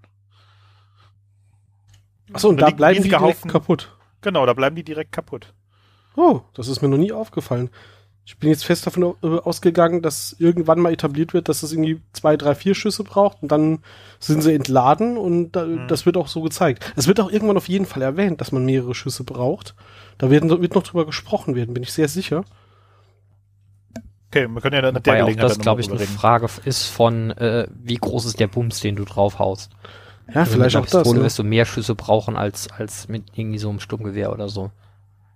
Vielleicht schießen Mhm. sie später mit Sturmgewehren drauf, weil ich meine, die Schrotflinte, die macht zwar insgesamt viel Wumms, aber die paar Stücke Schrot, die das Ding treffen, ähm, zerlegen es halt nur leicht. Während Ja, halt, die, die, keine Ahnung, Die Schrotflinte ist halt cool gegen 15 Replikatoren auf Genau. einmal. Und wenn du halt mit einem MG halt einen gezielt triffst, dann zerlegt sie ihn halt hinreichend oder so. Aber ja, keine Ahnung, wird nicht genau erklärt und mir ist es, also ich hätte jetzt geschworen, dass das noch öfter gezeigt wird. Da hat man wahrscheinlich immer, wenn Okay. man an die Viecher denkt, den, das Bild aus der und der nächsten Folge im Sinn. Das kann gut sein. mir nur aufgefallen, deswegen spreche ich es auch mal an. Ähm, wir sind jetzt aber schon in der Folge jetzt schon seit ein paar Minuten auf die Stelle getreten. Ähm, Ja, ja, gab halt einiges zu sagen über die, über die Viecher, ne? Mhm. Ähm, ich hätte, na, hm, packe ich das hinten dran. Es gibt noch ein bisschen so Meta-Themen zum, zum Thema äh, Replikatoren. Ich glaube, das ge gehen wir erstmal über den Inhalt und dann über das Meta. wir wollen also nicht vom Thema abkommen, meinst du? Äh, es ist ja Thema. Aber erstmal so die Handlung Ah, weiter okay, ja, nee. Ähm, die nehmen dann das Nötigste irgendwie mit, weil die Replikatoren haben halt natürlich direkt gemeint so, hallo, wir sind da ähm, und äh, entflüchten dann zu Thor, der dann wieder doch wieder reden kann. Irgendwie. Er hat sich kurz Ähm, erholt. Genau, er hat sich irgendwie kurz erholt für Hallo zu sagen und dann wieder zu sterben, so halb. Ähm, ja, meckert auch nochmal an, dass die beiden da sind. Aber äh, sie sagen ja dann recht deutlich, ja, wir haben eine Idee und einen Plan. Ähm, und äh, sagen dann auch hier, äh, ja, dr drinnen zünden, doofe Idee, aber draußen zünden, oh, gute Idee. Ähm, wobei äh, da was war, machen sie an der Stelle schon? Ähm, und äh, ich glaube, Thor sagte so ein bisschen halb falsch, dass das Schiff von der Reibung direkt kaputt geht. Und es geht ja eigentlich nur von der Erhitzung durch diese Reibung kaputt und nicht äh, nur durch die Reibung der Atmosphäre. Also das ist ja hm, irgendwie, glaube ich, ein bisschen doof formuliert im Englischen. Ich weiß nicht, ob es im Deutschen besser gemacht haben, bin ich mir jetzt gerade nicht mehr sicher. Ja, die Reibung zerstört es. Wissenschaftlich korrekter formulieren kann man es, aber ich denke, es weiß an der Stelle schon jeder, was gemeint ist. Ne? Ja, es ist halt eher so diese Kompression von der Luft, die dann halt passiert, dadurch, Ja, dass ja. das Schiff so schnell reintritt. Also es ist ja nicht so, es wird weggeschuppert, sondern es, es, es brennt quasi Ja, ja. In, in der, in der äh, äh, explodierenden Aber ich glaube, bei durch die Luftreibung äh, geht das kaputt, hat jeder sofort so ein Verglühen vor Augen. Also Ja, ich, ja, das stimmt. Also so, so, so genauso so, wie äh, Carter in, in, in der oder in der nächsten Szene irgendwie wird ja erwähnt, äh, da müssen, das müssen wir außen anbringen. Und dann Mhm. muss Carter, sagt Carter nur, oh, da muss jemand einen Spaziergang machen, wo, wo halt jeder Zuschauer sofort weiß, was gemeint ist. Sie muss nicht dazu sagen, Ja. dass ein Spaziergang draußen ist. Ja, das ist kein, kein sportlicher Spaziergang bei geringem Sauerstoff, sondern äh. Genau. ähm, aber gut, ähm, kriegen sie ja dann irgendwie hin, sich darauf zu einigen, ähm, dass, ich, dass das Schiff irgendwie innerhalb der Schilde äh, ein Explosionsding kriegt und dann macht's bumm. Ähm, und Tiak ist der Auserwählte und äh, er sagt sowohl im Englischen als auch im Deutschen einen wunderbaren Spruch. man kennt ihn sehr gut. Auch unsere Generation kennt ihn ja schon noch. Ich weiß nicht, ob es die jüngere Generation noch kennt, aber ein kleiner Schritt für einen Jafar. Oh, ich glaube, die Anspielung, die wird so schnell nicht verloren gehen, oder? Das würde Ja, ich jetzt auch überraschen. Ich hoffe es. Hm. Ähm, übrigens an der Stelle, als äh, Sam meinte, da muss jemand einen Spaziergang machen und äh, O'Neill für mich gefühlt so ein bisschen resigniert, aber auf jeden Fall so, so, ha, und ich weiß schon, wer das sein wird, dachte ich erst, das wäre so ein so, na gut, muss ich halt durch. Äh, und war dann, äh, also ich meine, ich kannte die Folge jetzt schon, aber so, ne, so an der Stelle nochmal noch mal überrascht, ach so, er schickt Tiak raus. Äh, nein, ich glaube, er hat wirklich gedacht, dass er rausgeht. So habe ich es auch verstanden. Und Tier hat sich dann Mhm. bereit erklärt, so Allah, guck Ah, mal hier. oder so. Gut, da, dann hat ja mein Eindruck nicht getäuscht, dass das wirkte wie, oh, na gut. Gut, dass sie dann auch einen Anzug in der richtigen Größe für Tiag mitgebracht haben. Und dass Tiag offensichtlich irgendwann mal ein Training dafür mitgemacht hat. Ich meine, das ist nicht so einfach, mit so einem Ding da draußen rumzulaufen. Soldaten müssen da echt, ach Soldaten, äh, Astronauten müssen da echt lange dran trainieren, dass sie das können. Hallo, Larvenfunk, er hat sich das schnell noch beigebracht hier. Hat so sich per, das runtergeladen? Äh, hat, sich das, der hat sich da das BD runtergeladen, hat sich das schnell angeguckt, à la Matrix und ähm, gib ihm, weißt du? ja, das ja. geht. Du weißt. Du, du, du weißt, was wichtig ist. Äh, festhalten. So, ja, danke. So ungefähr. Und er hat sich offensichtlich die Mondlandung noch angeguckt vorher, oder zumindest Dokus darüber. Sonst könnte er den Spruch ja nicht bringen. Aber Er hat die ähm, Doku geguckt zwischendrin, wenn er mal eine Pause von Star Wars gebraucht hat. Mhm. du meinst, er ist von von von Doku auf äh, Space, Space Opera umgesprungen, also von Star Wars auf äh, Mondlandung. Offensichtlich mag er ja Sci-Fi im Gegensatz zu Neil. Man könnte jetzt Mhm. einfach mutmaßen, er hat, ähm, ach nee, verdammt, schon wieder vergessen, dass es schon äh, 23 Jahre hier ist. Ich wollte gerade sagen, vielleicht hat er ja, nachdem er Star Wars geguckt hat, noch Star Trek geguckt und dann hat er Doctor Who geguckt und da gibt es eine Folge, wo die Mondlandung eine Rolle spielt. Ähm, aber die ist erst Jahre später rausgekommen. Wir sind noch nicht bei New Who bei Stargate. nee, deswegen, deswegen. Mal ansatzweise. do, doch noch ein bisschen zu früh dran. Nee, okay. Nehme ich zurück. Aber vielleicht hat er Old Who geguckt, wer weiß. Gibt's eine, nee, es gibt keine Star Trek Folge, in der die Mondlandung eine Rolle, äh, eine dermaßen Rolle spielt, dass Nee. man die sehen. Nee, Er muss eine nee. Doku geguckt haben, okay. Mhm. Naja. Aber er hat es ja irgendwie geschafft, mehr oder weniger jedenfalls. Aber da kamen ein paar Replikatoren vorbei, so freundlich wie sie waren. Ähm, Ja, wie, wie gut, dass der, dass der Sauerstofftank noch so lange gehalten hat. Wie es für die Ja, der Sauerstofftank hält immer so lange, wie das für den Plot notwendig ist. Das wissen wir doch. Ja, aber nur knapp.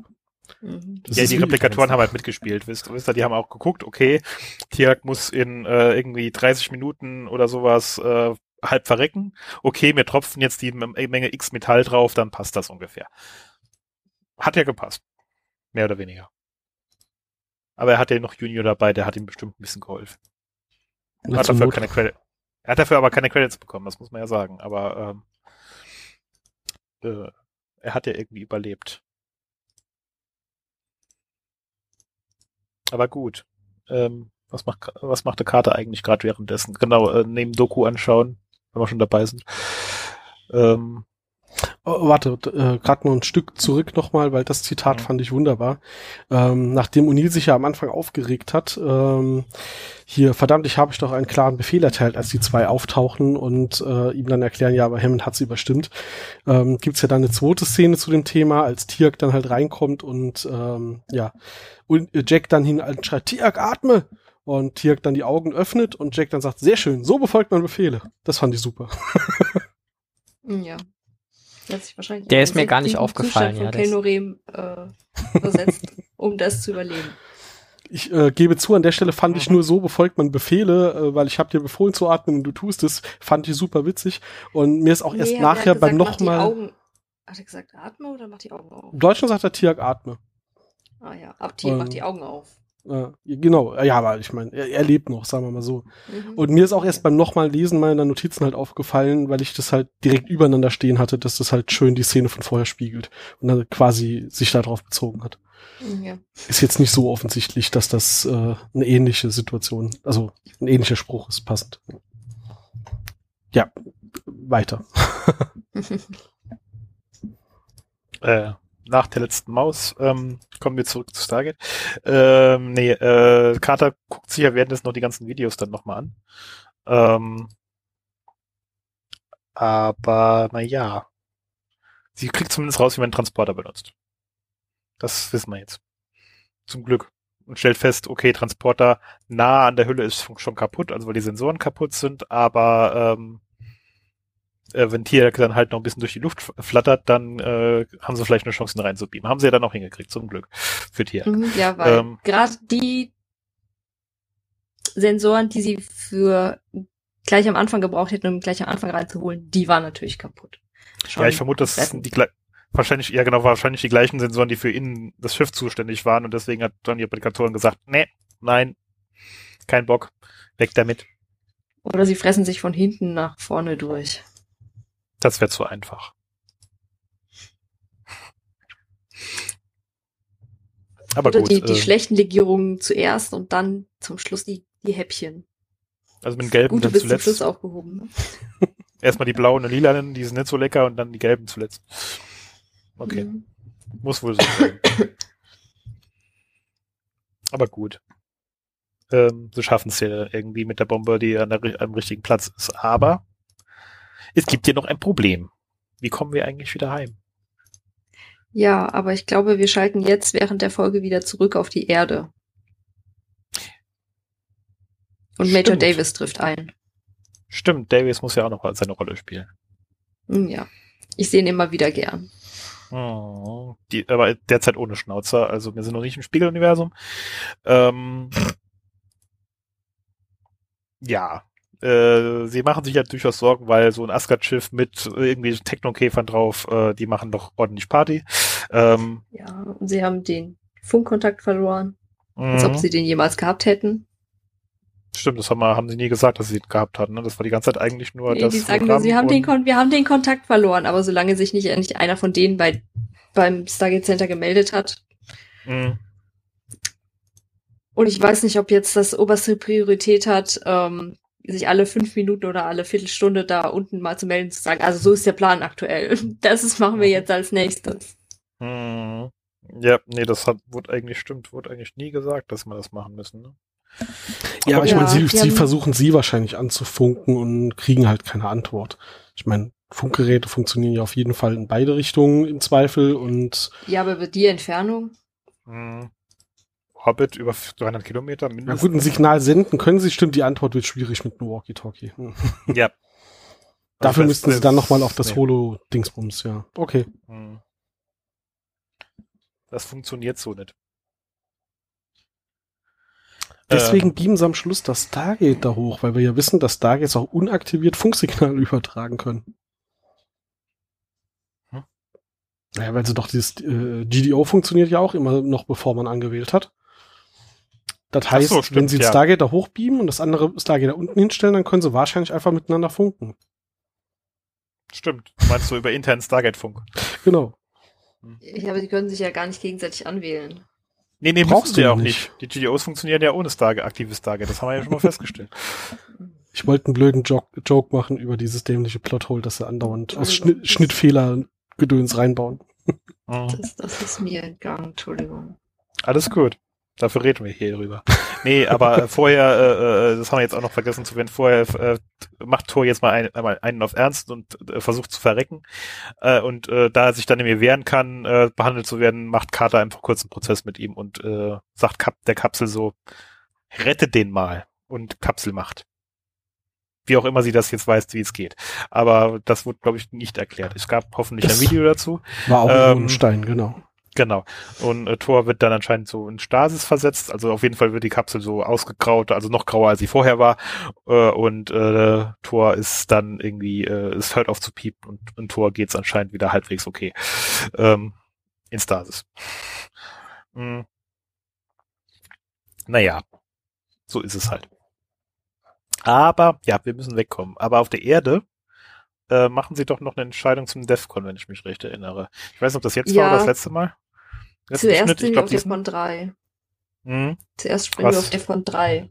Was ja Genau. heißt, ähm, die Standard-Funkrufzeichen der US-Truppen werden durch Geheimrufzeichen ähm, ersetzt. Und die Luftwaffe ist innerhalb von 15 Minuten einsatzbereit. Also schon mal so halbes Drama zumindest. Aber äh, entweder in diesem und nächsten Schnitt, ich bin mir gerade nicht sicher, erhöhen sie die ja sogar noch weiter. Auf der Front 2. Das heißt, Vorstufe zum Nuklearkrieg und maximale Einsatzbereitschaft aller verfügbaren Truppen werden eingesetzt. Äh, nee, Moment. Mobilisierung der Reserve und die Streitkräfte innerhalb von sechs Stunden einsatzbereit. Das ist dann sogar richtiges Drama. Was Ähm, erklären die denen eigentlich nachher, wenn der ganze Spaß abgesagt wird, um was es ging?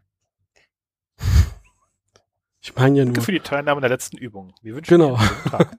lass mal alle Reserven an Militär, die wir haben, mobilisieren Also, und in ein paar Stunden sagen wir so, ja, ist vorbei, ihr könnt nochmal nach Hause gehen. Ähm, die haben ja dann als Tarngeschichte gefunden, äh, ähm, benutzt, dass ein Asteroid, Meteorit ähm, auf die Erde stürzt und da brauchen sie ja auch die Truppen zur Evakuierung gegebenenfalls von den Gebieten, wo der einstürzt, weil sie ja, okay. noch nicht sagen konnten, wo er einstürzt, Ja. aber die Küsten mussten ja dann gegebenenfalls evakuiert werden, wenn er ins Meer stürzt. Also als Katastrophenschutzaktion, Ähm, deswegen ja. wurde da gerufen. Okay, ja, das, Ja. das stimmt, das wird Mhm. funktionieren. Das könnte ich noch ähm, mir erklären. Warum Obwohl sollten wir alle bis an die Zähne bewaffnet kommen? Ja, Standardprotokoll, das war nicht so viel drüber Wir könnten uns gegen den Meteoriten noch verteidigen. gut, das ist aber äh, tatsächlich Ami-Logik. Äh, mit, wieso haben wir keine Atomrakete drauf? Weil dann explodiert's ja. ähm, Das war ja, aber dazu Film. müssen sie erst ein Loch bauen, äh, ein Loch bohren. Genau. Stimmt. Äh, und ich glaube, äh, äh, Bruce Willis ist gerade nicht verfügbar gewesen, deswegen haben sie das nicht gemacht. Ähm, Und es war auch gerade kein, kein. Jetzt sag nicht Space Shuttle parat, weil das ist parat. Nein, nein, das Shuttle meinte ich nicht. Ich meinte diesen kleinen ähm, Goult hm? Raumschiff-Ding. Name. kein äh, äh, der, oder ähm, hier der Transporter. Ja, jetzt fällt der Kleiner. Name mir auch. Äh, ja, der Name fällt mir gerade auch nicht mehr ein. Ich weiß dem genau, welches dann Schiff du meinst. Asteroiden durchs, durch die Erde durch. Äh, Ach so, bringen ja, können. das, das, das, das, auch ist, das, ist eine andere Folge. Ähm, Ja. Und O'Neill konnte sein Haus noch nicht sehen, also so tief sind sie nicht gestürzt. Äh, von daher sind wir da safe. Da gab es ja auch Ähm. keine Fenster in dem Asgard-Schiff. Jedenfalls nicht da, wo sie dann zum Schluss waren. Nee, da, da war kein er Platz konnte für sein. Haus nicht sehen. Das stimmt. Das Haus war noch nicht in Sichtweite und äh, er Aber wir sind zu weit nach vorne gesprungen. Das ist richtig. Wo waren wir denn eigentlich? Ähm, Ähm. hatte gerade Tor gerettet, ne? Ja. Hattest du? Hatte ich gesagt, ne? Mhm. Ähm, was machen sie denn dann? Ach so, nee, dann, dann, äh, ich ja glaube, genau, wir dann. sind dann wieder in, im Kontrollraum. Hm, Nee, wir sind zwischen der Rettung von Thor und der Rettung von Tiaik im Kontrollraum. Hm, Und Daniel ist dort und Hammond will ihn eigentlich wegschicken, hm, aber äh, Daniel möchte Daniel- nicht, ja, weil er weiß, er kann nicht viel ausrichten, aber er will unbedingt da sein und es ist eigentlich nicht ganz wahr. Eigentlich will er gerne bei denen da oben sein. Was Ja, witzig ist, weil eigentlich Dialog. ist er ja als Thors Stimme bei denen da oben. Nachgestellter Dialog. Ich weiß, diese Story ist seit einer Woche zu Ende gedreht, aber ich habe das Gefühl, ich hätte da mitspielen sollen. Und ich hab's ja sogar. Ich hab's nur, irgendwie war ich nicht ich. Irgendwie sah ich sehr nicht grau-grau aus. Also irgendwie war das komisch. Und alle haben mit mir geredet, als wäre ich krank. Aber das stimmte ja auch. Von daher, hm, man weiß es nicht. Ja. Und Hammond erwidert dann darauf, jetzt wissen Sie, wie es mir immer geht. Wäre auch Da gerne ist was, in der Action. da ist was Wahres dran. Ja, das, Genau. da, da, da jubelt er ja gerne mal, wenn er da mal in Action darf. Ähm, Mhm. diese paar Mal. Aber gut, ähm, nee, aber dann äh, müssen sie ja gu- gucken, wie kommen wir eigentlich wieder heim. Mhm. Und da steht so ein komischer großer Ring im Lager, im, im, nicht im Lager, sondern in diesem Raum da. Der bietet sich irgendwie an, habe ich gehört. Im Abreiseraum. Genau, im Abreise. Genau. Das ist nicht der Gate-Raum. Nein, das ist der Abreiseraum. Aber das Ähm, erfahren wir erst später. Viel Spoiler. später.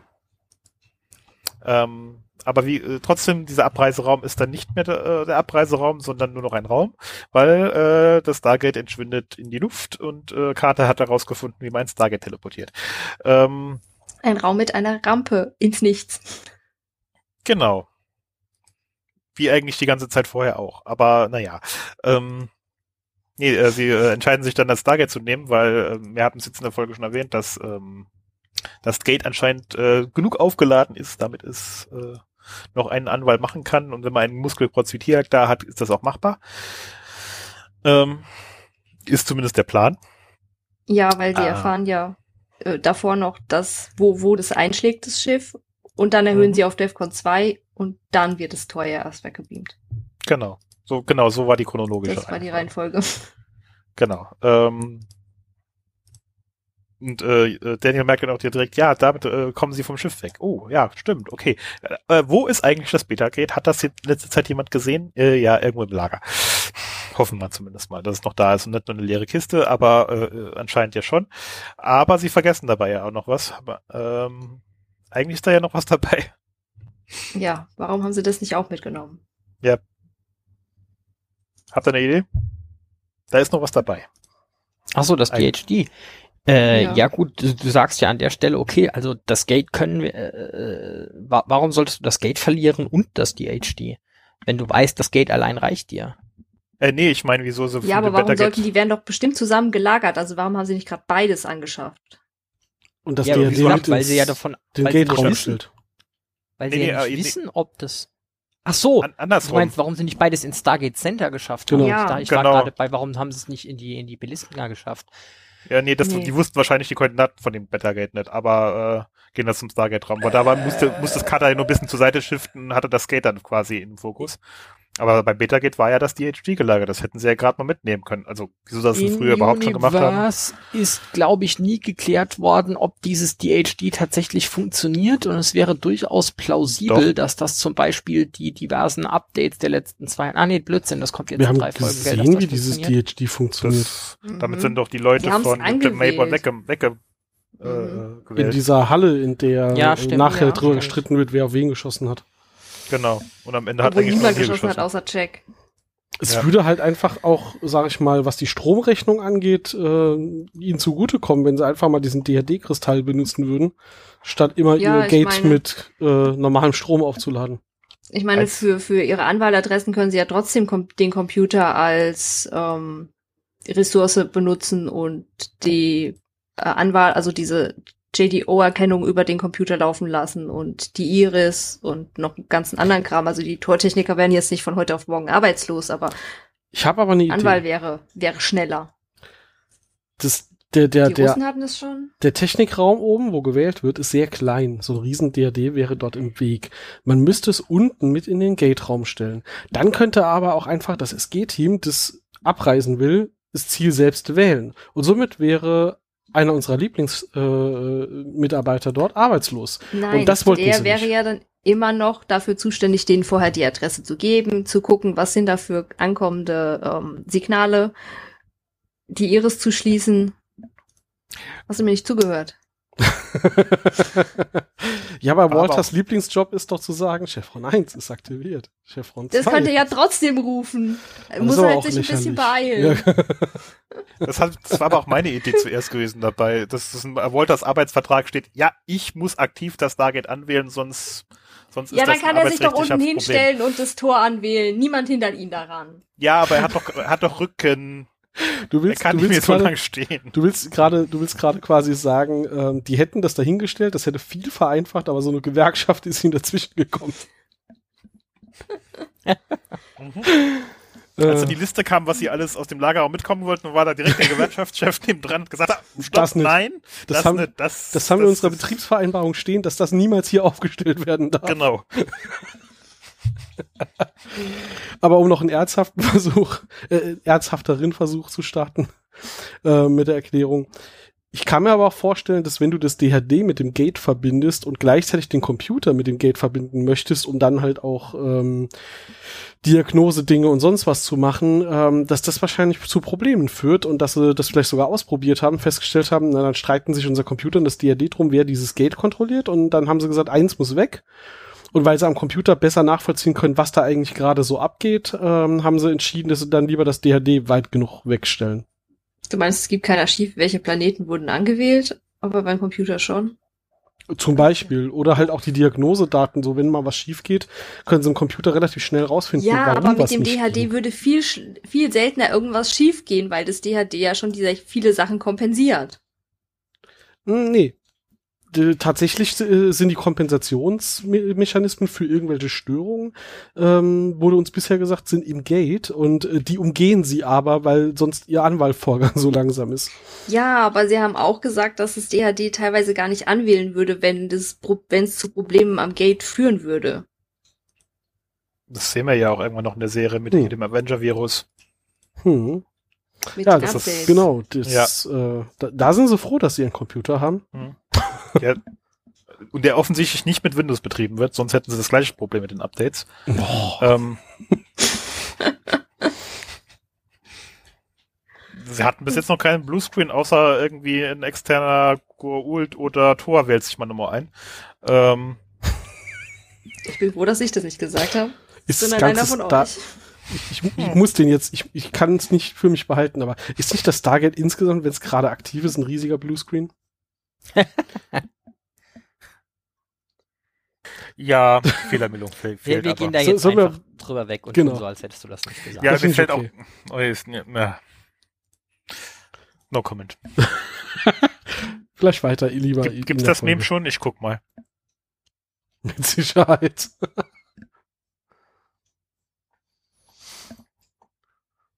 Während ich Bucky jetzt generdsniped habe, ähm, ich finde, äh, also gehen, gehen wir weiter in der Handlung oder gehen wir, gehen wir ein bisschen allgemeiner drüber? Wir sind heute sehr chronologisch durch die Folge gegangen. Das machen wir sonst ja, nicht das so häufig.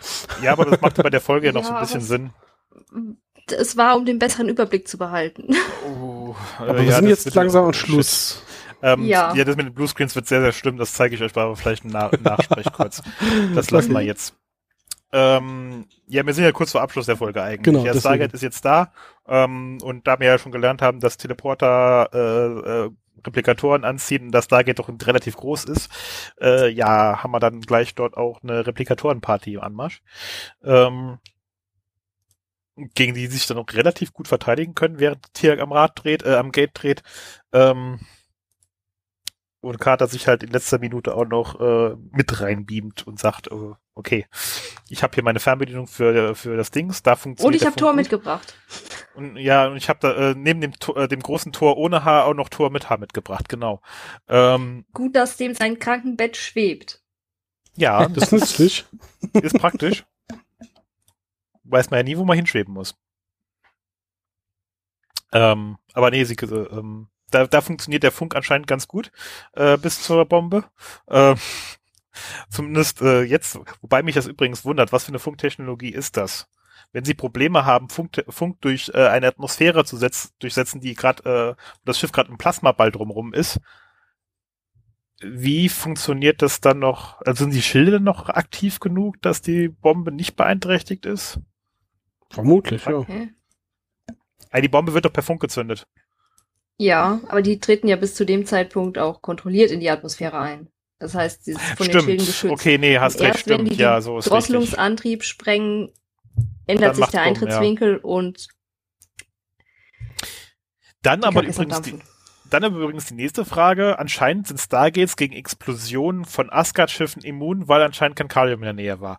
Aber ähm, ne? Stargates haben schon so einiges hinter sich äh, gebracht und überlebt. ja, au au- außer Blut war in der Nähe, sonst ist doof. Aber Stargate äh, braucht eine relativ hohe Zündenergie, das stimmt. Ja, aber so ein Asgard-Schiff ist halt schon heftig, ne? Ich meine, das. Ja, Ja, offensichtlich bleiben Teile davon ja bestehen. gut. Blödelei beiseite. Wir sind gespannt darauf, wie das weitergeht nächstes Mal. Weil die Frage jetzt. Haben sie es überlebt? Ja, man weiß es nicht. Vielleicht ist die Staffel komplett andere Besetzung. Sind sie vom Schiff runtergekommen? Das, Was wird aus den liebe Freunde, lernen wir in der nächsten Replikatoren? Folge. Oh Gott, Wiedersehen bei ich weiß nicht, ob ich so Nein. lange warten kann. Ich muss ja sagen, ähm, ich hätte am Schluss es bei dem Cliffhanger, oh mein Gott, hatte unser Team es unbeschadet daraus geschafft, belassen. Äh, und hätte es in der nächsten Folge als Überraschung eingebaut, dass auch ein Replikator überlebt hat. Ich kann es mir nur so vorstellen, dass die Autoren das auch so sahen, aber die ähm, mit Sicherheit irgendeiner der Produzenten gesagt hat, nee, wir müssen die Leute noch irgendwie dazu noch mehr fesseln, wir müssen denen noch noch mehr Grund geben, dass sie noch mal einschalten, lass die Angst um die Menschheit haben. Also ich fand den, den zusätzlichen Cliffhanger, dass am Schluss noch so ein Replikator da rauskrabbelt, überflüssig und eigentlich sogar schade. Ja, schon. Ähm, hm. Also er wäre nicht nötig gewesen an der Stelle, sagen wir es mal so. Das hätte man auch noch an dem äh, vor dem Intro der nächsten Folge einfach zeigen können. So aller, oh shit, unsere Leute geht's wahrscheinlich nicht gut oder wir wissen es nicht und dann ist da noch ein dummer Replikator auf der Erde. Ähm, hätte auch gelangt. Äh, die Amis mussten ja sogar tatsächlich dann drei Monate warten oder ein bisschen mehr als drei Monate warten, bis der zweite Teil rauskam. Ähm, also die hatten also einen tatsächlich echten Cliffhanger. Ich glaube, wir hatten das nicht das Problem. Ich habe jetzt aber den Titel, die, die Zeit von unserer Folge jetzt gerade noch nicht nachgucken können. Aber äh, ja, hätte es nicht gebraucht, ne, eigentlich. Also es war, war so genug Drama. Aber gut, wir wissen nicht, was mit unseren Leuten passiert. Das verraten wir euch natürlich auch erst in der uh, nächsten Folge, Chef und äh, ähm. Tatsächlich, ich habe mal gerade nachgeschaut. Äh, bei den Amis waren wirklich drei Monate dazwischen, während es hier in Deutschland mal wieder. Am gleichen Tag. Genau, am gleichen Abend. Die haben Staffelende ja. und Staffelanfang einfach hintereinander ausgestrahlt. Ja, also, ja, so viel Sie haben einfach manchmal, ein Spielfilm draus manchmal gemacht. Manchmal hat es auch ja. Vorteile, wenn man so lange auf, auf eine Erscheinung von der, von ja, der das, das ist ja teilweise. Muss das ist ja später dann teilweise so, so weit gegipfelt, dass wir in äh, Deutschland die Weltpremiere von Stargate-Folgen hatten, weil RTL 2 einfach auch jede Reihenfolge geschissen hat und einfach ausgestrahlt hat, teilweise auch in Doppelfolgen, damit sie schneller durch sind und äh, dann wir die Folge vor den Am Amerikanern gesehen haben. Kommt vor. Ja. Aber sehr genau, kommt, kommt vor. Ähm, ja, passenderweise landet das Schiff natürlich im, äh, kurz vor der amerikanischen Küste, damit wir auch schön äh, da bleiben, wo wir sind. Ähm, ja. Aber danach. Die Amerikaner hätten in anderen Gewässern ja auch nicht viel zu melden. Also, als hätte und sie wären wahrscheinlich auch nicht so schnell vor Ort, um. Ja, aber äh, als würde die Amis das interessieren, wenn es um ihre Interessen geht. Aber mh, hm, gut. Internationale Gewässer, da darf jeder. Ja, eben. Aber der mit der größeren Waffe wenn, Wenn es vor ihrer, vor ihrer eigenen Küste landet, sind sie schneller vor Ort, als wenn sie erst noch irgendwie also genau genommen sind die Russen in den Indischen Ozean hätten fahren müssen, wenn sie nicht da gerade ein Schiff vor Ort gehabt hätten. Nee, genau genommen sind die Russen zuerst vor Ort. Ja, das stimmt auch wieder, aber nur durch Zufall, weil die halt da gerade ein Schiff hatten. Ein U-Boot, Entschuldigung. Sie haben da gerade im Halteverbot geparkt oder so. Ähm, ja, und es kommt ihnen ja auch teuer zu stehen. Außerdem ist es ein etabliertes Sci-Fi-Trope, dass, oh mein Gott, Aliens greifen die gesamte Menschheit und die gesamte Erde an. Ähm, immer darauf reduzierbar ist auf, achso, die, die USA, wir meinen die USA. Das ist richtig. Ja. Aber auch das sind Sachen, zu denen kommen wir eigentlich erst nächstes Mal, wenn ich da mal so drauf hinweisen darf. Das ist ja, richtig. Ähm, wir sollten da, ja, genau, beim Cliffhanger enden. Weil die Leute, die uns zuhören, haben halt nicht das Glück, dass sie heute direkt die nächste Folge hören dürfen. Ja, schneid's einfach raus. Ach nö, naja. das muss nicht sein. Das nee, nur ein Scherz. Würden wir nie tun, sowas. Ähm, aber gut. Sollen wir noch kurz über die, genau. Die Behind the Scenes. Nach der Folge, ja, genau, der Behind the Scenes. Da gibt's ja noch ein bisschen was zu mhm. erzählen. Also ein, zwei Sachen haben wir ja. schon erzählt, mit dem Kinofilm, like Intro und so. Äh, was ich noch gerade erwähnen kann, damit ich gerade durch bin, ähm, ist, dass diese Folge zum ersten Mal auf 35 Millimeter aufgenommen wurde, statt auf 16 Millimeter Film. Ähm, wer den Unterschied nicht kennt, ähm, 35 mm Film ist quasi idealer für so Fernsehproduktionen, weil es halt quasi direkt dieses Kinoformat ist. Also Kinoformat, dieses 16 zu 9 Format ist, also genau genommen 137, 1,37 zu 1. Ähm, was den Schnitt einfacher macht, aber weniger flexibel. Bei dem 16 mm Bild nimmst du halt relativ viel Zeug auf, was du am Ende gar nicht sehen willst, was äh, zu interessanten Dingen führt, wenn man sich das mal anschaut. Wer sich das mal angucken will, äh, kann sich die Entstehungsgeschichte der TNG, also Star Trek The Next Generation Blu-rays anschauen. Da sieht man nämlich, was eigentlich alles aufgenommen wurde von so einer Enterprise-Brücke, wo dann irgendwie noch Leitern rumstanden und hast du nicht gesehen, Zeug, Props rumstanden, wo man wusste, okay, dieses Bild, diesen Teil vom Bild wollen wir gar nicht sehen. Ähm, das haben sie bei Stargate jetzt aber auch umgestellt. 35 ist eigentlich schon seit sehr langer Zeit immer der Standard für Filme damals gewesen. Heutzutage macht man natürlich alles digital, das ist eine ganz andere Geschichte und benutzt so Filmmaterial nur noch für ähm, besondere Zwecke oder wenn man einen besonderen Look herstellen möchte.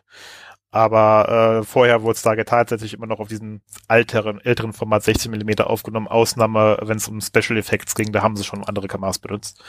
Ähm, Und das ändert sich auch nicht mehr bis Anfang der achten Staffel, wo wir dann auf äh, hochmoderne Produktion wechseln, also äh, auf HD-Aufnahmen und digitale Aufnahmen. Und damit wäre ich mit meinem Teil fertig, aber ich bin mir sicher, ich äh, habe noch Leute, die was erzählen möchten. Wir hatten ja eben schon mal an, äh, am Rande erwähnt, dass äh, als Jack weggebeamt wurde, dass da Major Wood im Hintergrund war. Und ähm, Major Wood wird natürlich gespielt von Martin Wood und das ist auch sein erster Cameo in der Serie, wo das passiert. Ähm, sehr häufig äh, wird er ja dann dargestellt mit, er macht gerade irgendwas mit Seiler. Hier stand er, glaube ich, einfach nur mit einem Klemmbrett irgendwo hinten im Gang rum, oder? Ja, und hat dann sehr überrascht geguckt, als O'Neill weg genau. wurde. Was, äh, was hier quasi einfach nur, er zieht eine Uniform von Stargate an und macht eigentlich weiter seine Arbeit ist? So ungefähr, genau. Er, er läuft halt in Uniform darum, während er directed, genau. Ja, und Zeiler sprechen ist ja auch sinnvoll. Beim Stunt-Koordinator sollte man sich ab und zu mal austauschen. auch wieder wahr, ja. Und wenn hm. man ihn nur gerade kurz als Schausteller ob braucht. Die, ob die in so einer Szene dann posieren oder ob einfach gesagt hat, ja, ja, dreht ihr hier vorne, ich rede da hinten gerade mal mit dem Stunt-Koordinator parallel, lasst das ruhig mit auf dem Bild. Also bei dem Humor, der da auf diesem Set anscheinend herrscht, würde ich mir das, das durchaus so vorstellen, habe aber dafür leider keinen Beides Beleg. möglich, ja, ja. Äh, genau, also da ist Martin Wood jetzt zum ersten Mal, das kommt noch einige Male vor, ähm, dass er sich selbst dann halt als Cameo damit reinschreibt. Mehr zu Martin Wood kann man glaub, noch in der nächsten Folge. Ich glaube, das ist in jeder Folge, Folge passiert, in der er Regie führt. Das hat es ja nun nicht in jeder, Scha äh, jeder Folge in den Schnitt der endgültigen Folge geschafft. Genau. Ach so ähnlich wie bei Peter DeLuise, ne? Der hat ja auch sich mhm. dann meistens irgendwie reingestellt, aber dann haben sie es manchmal rausgeschnibbelt, ne? Mhm. Bei Stargate genau. SG1 spielt da Major Wood, äh, beziehungsweise später in einem der Filme nur noch äh, einen Wood, äh, der aber kein Major, oder zumindest mit der Titel wird nicht genannt. Und bei Atlantis Universe, wenn er, wenn er sich da eine Rolle gibt, ist es natürlich eine andere Figur. Aber entlang von SG1 ist es dann aber auch wirklich immer der, äh, dieser, dieser bestimmte Major, den er da dann halt auch verkörpert. Genau, ansonsten habe ich noch als Behind the Scenes, äh, wie du gesagt hast, das meiste haben wir ja schon hier mit ähm, Schauspieler, die krank sind ähm, und dann das ein, eingearbeitet wird. Es gab für diese Folge, ich hatte letztens mal gefragt, ob die eigentlich jemals einen Leo Award gewinnen. Ja, hierfür schon.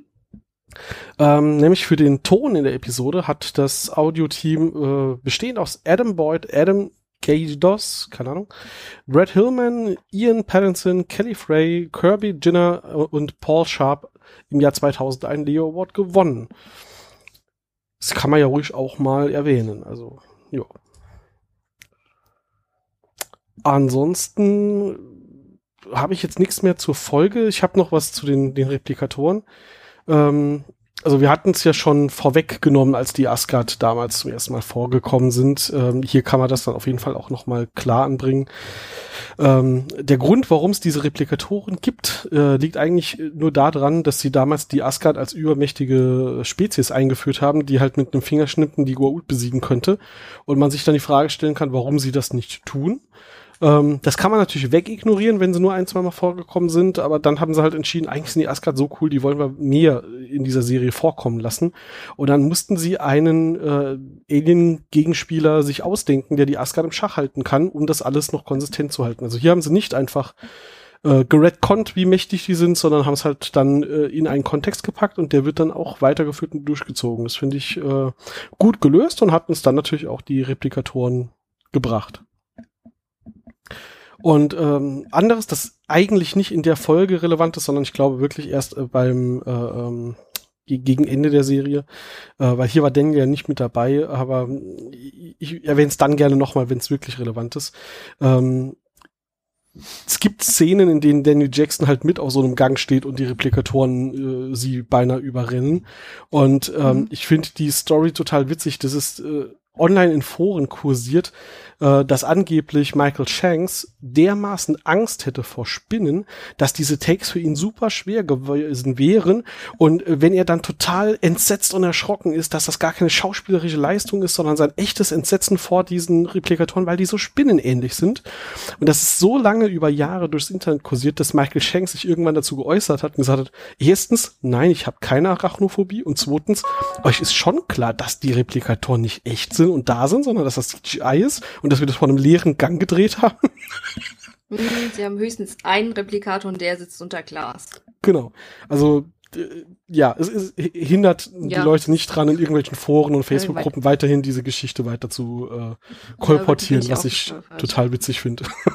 Right. Entschuldigung, aber welcher Idiot hat sich das denn bitte ausgedacht? ich habe keine Phobien. ja. Das ist schon, äh, wie gesagt, selbst wenn er eine Phobie hätte, nicht vor einem leeren Gang, also. Ja. Ja, die hatten ja dann behauptet, der, nee, das hattest du gesagt, dass die so eine ähm, Maske quasi aufsetzen muss, dass er nichts gesehen hat. Ah nee, das habe ich nicht gesagt, So. stimmt, ja. Ah. Ja, sie musste ihm die, äh, die, die das Gerücht war, dass man ihm dann auch die Augen hätte verbinden müssen, um ihn ans Set zu führen, weil er sonst ähm, quasi ähm, Nicht in der Lage wäre, das, sich diesen. äh, Zittern und Schwindel an Ja. äh, Gefühle bekommen hätte und nicht mehr in der Lage gewesen wäre, irgendwie da klar zu denken. Ich frage mich halt, wer sich heute diese Folge angucken kann, ohne dass es ihm wirklich ins Gesicht springt, dass das alles CGI ist. Weil ich meine, es ist gut gemacht in der Folge im Gegensatz zur letzten. Ähm, Finde ich hier das CGI deutlich besser und deutlich schl weniger schlecht gealtert. Aber ist, man sieht es halt trotzdem, ne? Ja. Okay, Ähm, damit wäre ich durch mit meinen Sachen. Genau. Ich müsste mich auch langsam fertig machen, bitte. Stefanie, hast du noch was? Wenn nicht, gehen wir zum Schluss. Ja, natürlich. Äh, wir können noch was zum Titel sagen der Folge Nemesis. Das ist die griechische Göttin des gerechten Zorns, die als Rachegottheit menschliche Selbstüberschätzung und die Missachtung von Recht und Sittlichkeit bestraft.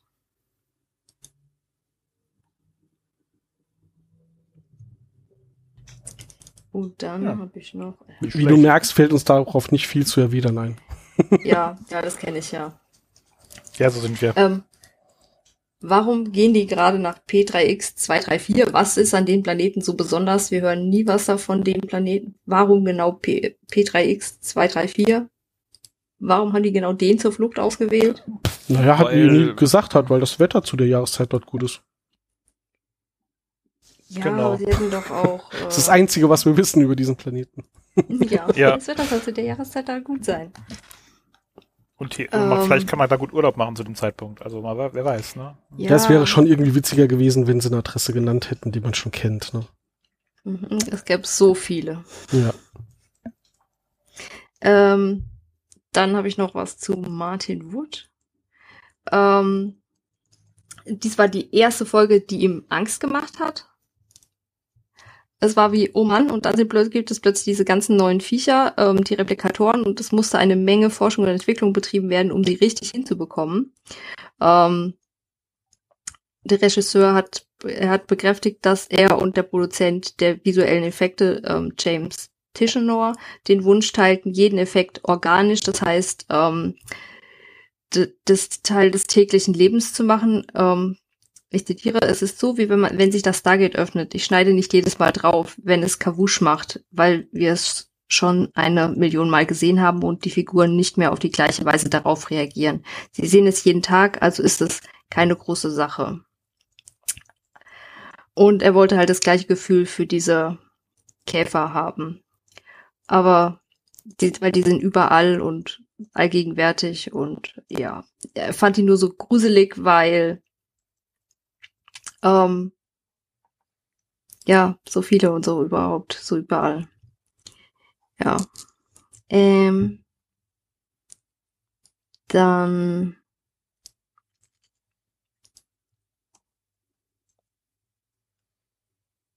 ähm, Sekunde. Ähm, der hat erklärt, warum die die Replikatoren ähm, haben auf O'Neill zulaufen lassen. Ähm, weil normalerweise die Tiere, die wir ja kennen, die die fürchten sich vor uns und, und gehen eher weg. Aber ähm, er wollte ähm, eine Ansicht aus seiner Erfahrung während einer Expedition nach, nach Afrika ähm, quasi widerspiegeln, wo die Tiere die Menschen nicht kennen und dann eher auf die zulaufen und gucken, was ist es, kann man das fressen, was will das? Und dann eher auf dich zukommen und versuchen, mit dir in Kontakt zu treten. Ja, das äh, wird ja, sag ich mal, relativ gut so auch dargestellt, dass sie da halt quasi schnuppern kommen und dann halt merken, Mhm. ist langweilig und gehen weiter. Und ähm, es hieß noch, während ähm, der Rest äh, von uns vielleicht, also von uns, das Team, vielleicht eher Angst vor den Replikatoren hatte, hatte Martin Wood keine, weil ich zitiere, die Replikatoren sind für mich keine besonders effektiven Bösewichte, denn sie haben keine Gesichter, keine Persönlichkeiten und man kann sie nicht hören äh, und man kann sie kommen hören. Ich habe mehr Angst vor Spinnen, denn man kann an die Decke schauen und einen, an ein und einen Balken oder einen Pfosten sehen und dahinter krabbelt leise dieses Ding. Ich finde Dinge nur dann unheimlich, wenn man sie nicht kommen hören kann. Ja, verstehe ich. Also die Replikatoren sind wirklich meistens keine Überraschung. Also du hast keinen Überraschungsschreck, nee. ähm, keinen Jumpscare normalerweise oder nicht so leicht. Trotzdem ist es halt extrem bedrohlich, wenn du diese Geräusche hörst, ne? Ja. Also ich finde das schon, dass das eine ganz schöne Bedrohungskulisse ähm, darstellt. Später, wenn man das Geräusch kennt, wenn sie dann irgendwo stehen und du oh, hörst das. Replikator. Also, ja. Eine Menge Replikatoren. Also auf der Ebene funktionieren sie schon gut. Das mhm. Und sie haben halt dann an der Stelle so ein bisschen was Borg-like, weil ähm, ja, mit denen kannst du halt nicht verhandeln. Also Borg-like am Anfang. Also noch, ja. noch nicht, aber ähm, aktuell auf jeden Fall nicht, weil sie genau. überhaupt körperlose Wesen sind, in dem Sinne aus unserer Sicht. Genau. Und sie und kommen halt, äh, machen alles kaputt und bringen dich im Zweifel um und das halt rein aus so einem gefühlten instinktiven Trieb, auch wenn er programmiert ist, aber prinzipiell funktioniert es ja wie so ein instinktiver Tiertrieb, Vermehrung und äh, Nahrungsaufnahme. Ich habe mich noch zwei Dinge gefragt. Einmal, wenn die versuchen, auf die Brücke zu kommen und dann die, die Tür öffnen und dann diese Königin sehen und dieser, dieser Lichtstrahl, der da durchgeht, kommt der von dem Asgard-Schiff, geht der von der Königin aus, weil danach sehen wir so einen Strahl durch die Königin oder bei der Königin ja eigentlich nicht mehr wieder. Die hockt einfach nur da und repliziert sich oder die, die Bausteine ganz oft. War das ein Special-Effekt von dem Asgard-Schiff? Irgendwie Energie, die dann in die Brücke geleitet ja, wird, so denk, wie ein Warp-Kern? Ich denke wirklich Energiestrahl, ja. mit dem sie sich da quasi dann ernährt. Ne? Ja, aber es sah, sah schon komisch aus, ich weiß es nicht. Also direkt in der nächsten Folge haben wir das halt schon nicht mehr, ne? Mhm. Ja. Deswegen, also kann man jetzt auch nicht sagen, das haben sie hier eingebaut und später war es, haben sie es aus Budgetgründen weggelassen oder so. Das ja. scheint schon, schon bewusst gesetzt zu sein und da würde ich jetzt auf, keine Ahnung, ist ein Energiestrahl des Schiffes, den sie dann anzapft, setzen. Aber wurde auch nicht erklärt, ist auch Spekulation, klar. Ja. Und die zweite Frage, die ich mich noch gestellt habe, ist, zum Schluss, wenn die das Tor anwählen auf, auf der Beliskner, mindestens drei sind über dieses Tor geklettert. Sind die auch mit auf die andere Seite? Haben sie sich deswegen vielleicht einen Planeten ausgesucht, der nicht unbedingt irgendwelche Technologie oder, oder irgendwas hat, was die Replikatoren fressen können? Sind die mit durchs Tor? Sind die nicht mit durchs Tor? Hm, was ja wiederum ein, ein, Argument wäre, um den Bogen zurückzumachen zu, wir brauchen auf der Erde einen Wahlcomputer, weil es da einfacher ist, dass da einer die Verbindung abbricht. Wie wir in der letzten Folge auch gesehen haben. Ja, klar, die sind mhm. da durch. Also irgendeinen Planeten haben sie wohl dann dafür geopfert. Weil Vielleicht ist es wir haben ja nicht gesehen, wie sie durch sind. Die sind einfach nur über, über das Tor geklettert. Ach so. Sie fragen, ob es halt so gemeint war, dass sie reinschlüpfen. Wahrscheinlich ist es nicht ja. so gemeint. Oder ich weiß nicht, ob die Replikatoren dann. Na gut, die können sich ja aus einem auf ganz viele vermehren. Ähm, aber ich weiß nicht, ob die effektiv dann Stargates kennen überhaupt. Weißt du, dass die effektiv helfen, oh, da ist ein Tor, da können wir jetzt durchgehen, da gibt's Nahrung auf der anderen Seite. Ob die diesen, diesen Gedankengang haben.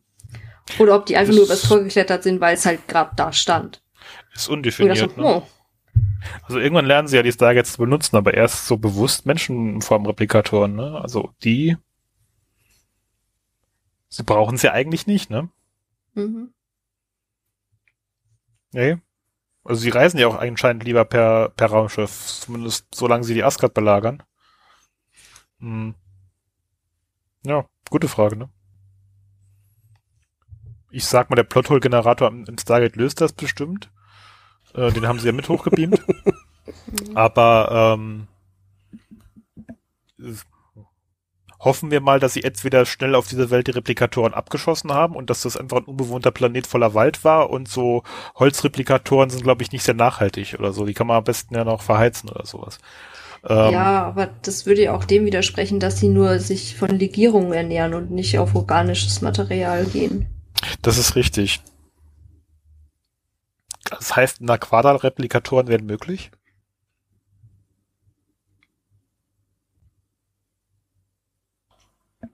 Ich glaube, jetzt Okay. driften wir noch mal ab und das sollten wir gegen Ja, Schluss nein. uns sparen. Ja, sollten wir uns spannen. Das Nein, packen wir lieber in die ist nächste okay. Folge, sonst werden wir jetzt zu lang. Das ist richtig. Wir sind ja schon, jetzt schon bei einiger Zeit, die ihr uns zuhören dürft. Ähm, nee, Ich glaube, ich bin dann durch. okay. Ich glaube, ich habe dieses Mal auch nichts vergessen. Das wollen wir doch hoffen. Nein, Will ich Dann- in der nächsten Folge wieder erwähnen. genau. Dann kann ich jetzt die nächste Folge ankündigen und dieses Mal muss ich nicht äh, nachschauen, wie sie heißt, denn wir sprechen in 14 Tagen über Nemesis Teil 2, äh, dem heißt der vierten Staffel. Englisch? Da wird's dann schon wieder eng, aber darüber sprechen wir erst in 14 Tagen. ähm, ja, das äh, Small Victories, das habe ich natürlich gewusst und nicht gerade Ja. schnell nachgelesen. ähm, Natürlich, natürlich. So kennen wir dich. Weißt Genau. alle Fragen aus dem FF. Stets vorbereitet. Was ich weiß, ist, dass wir nächste Woche dann ein U-Boot besuchen und den Planeten Otala und äh, unser Team auf jeden Fall sehr viel rumkommt und da sprechen wir dann, wie gesagt, in 14 Tagen bei der nächsten Folge Und drüber. anscheinend stellen wir jetzt gerade auf wöchentliche Veröffentlichung. um. Zumindest sagt uns Ja, das ich wollte jetzt drüber weggehen, dass ich dann mal wieder nächste Woche gesagt habe. Ich würde sagen, wir Neue verabschieden uns jetzt. Fazit, äh, äh, Fazit richtiges ziehen wir, glaube ich, besser erst nach der nächsten Folge. Ja. Und äh, ja, bis dahin, macht's alle gut. Ciao, ciao. Tschüss. Tschüss. Tschüss.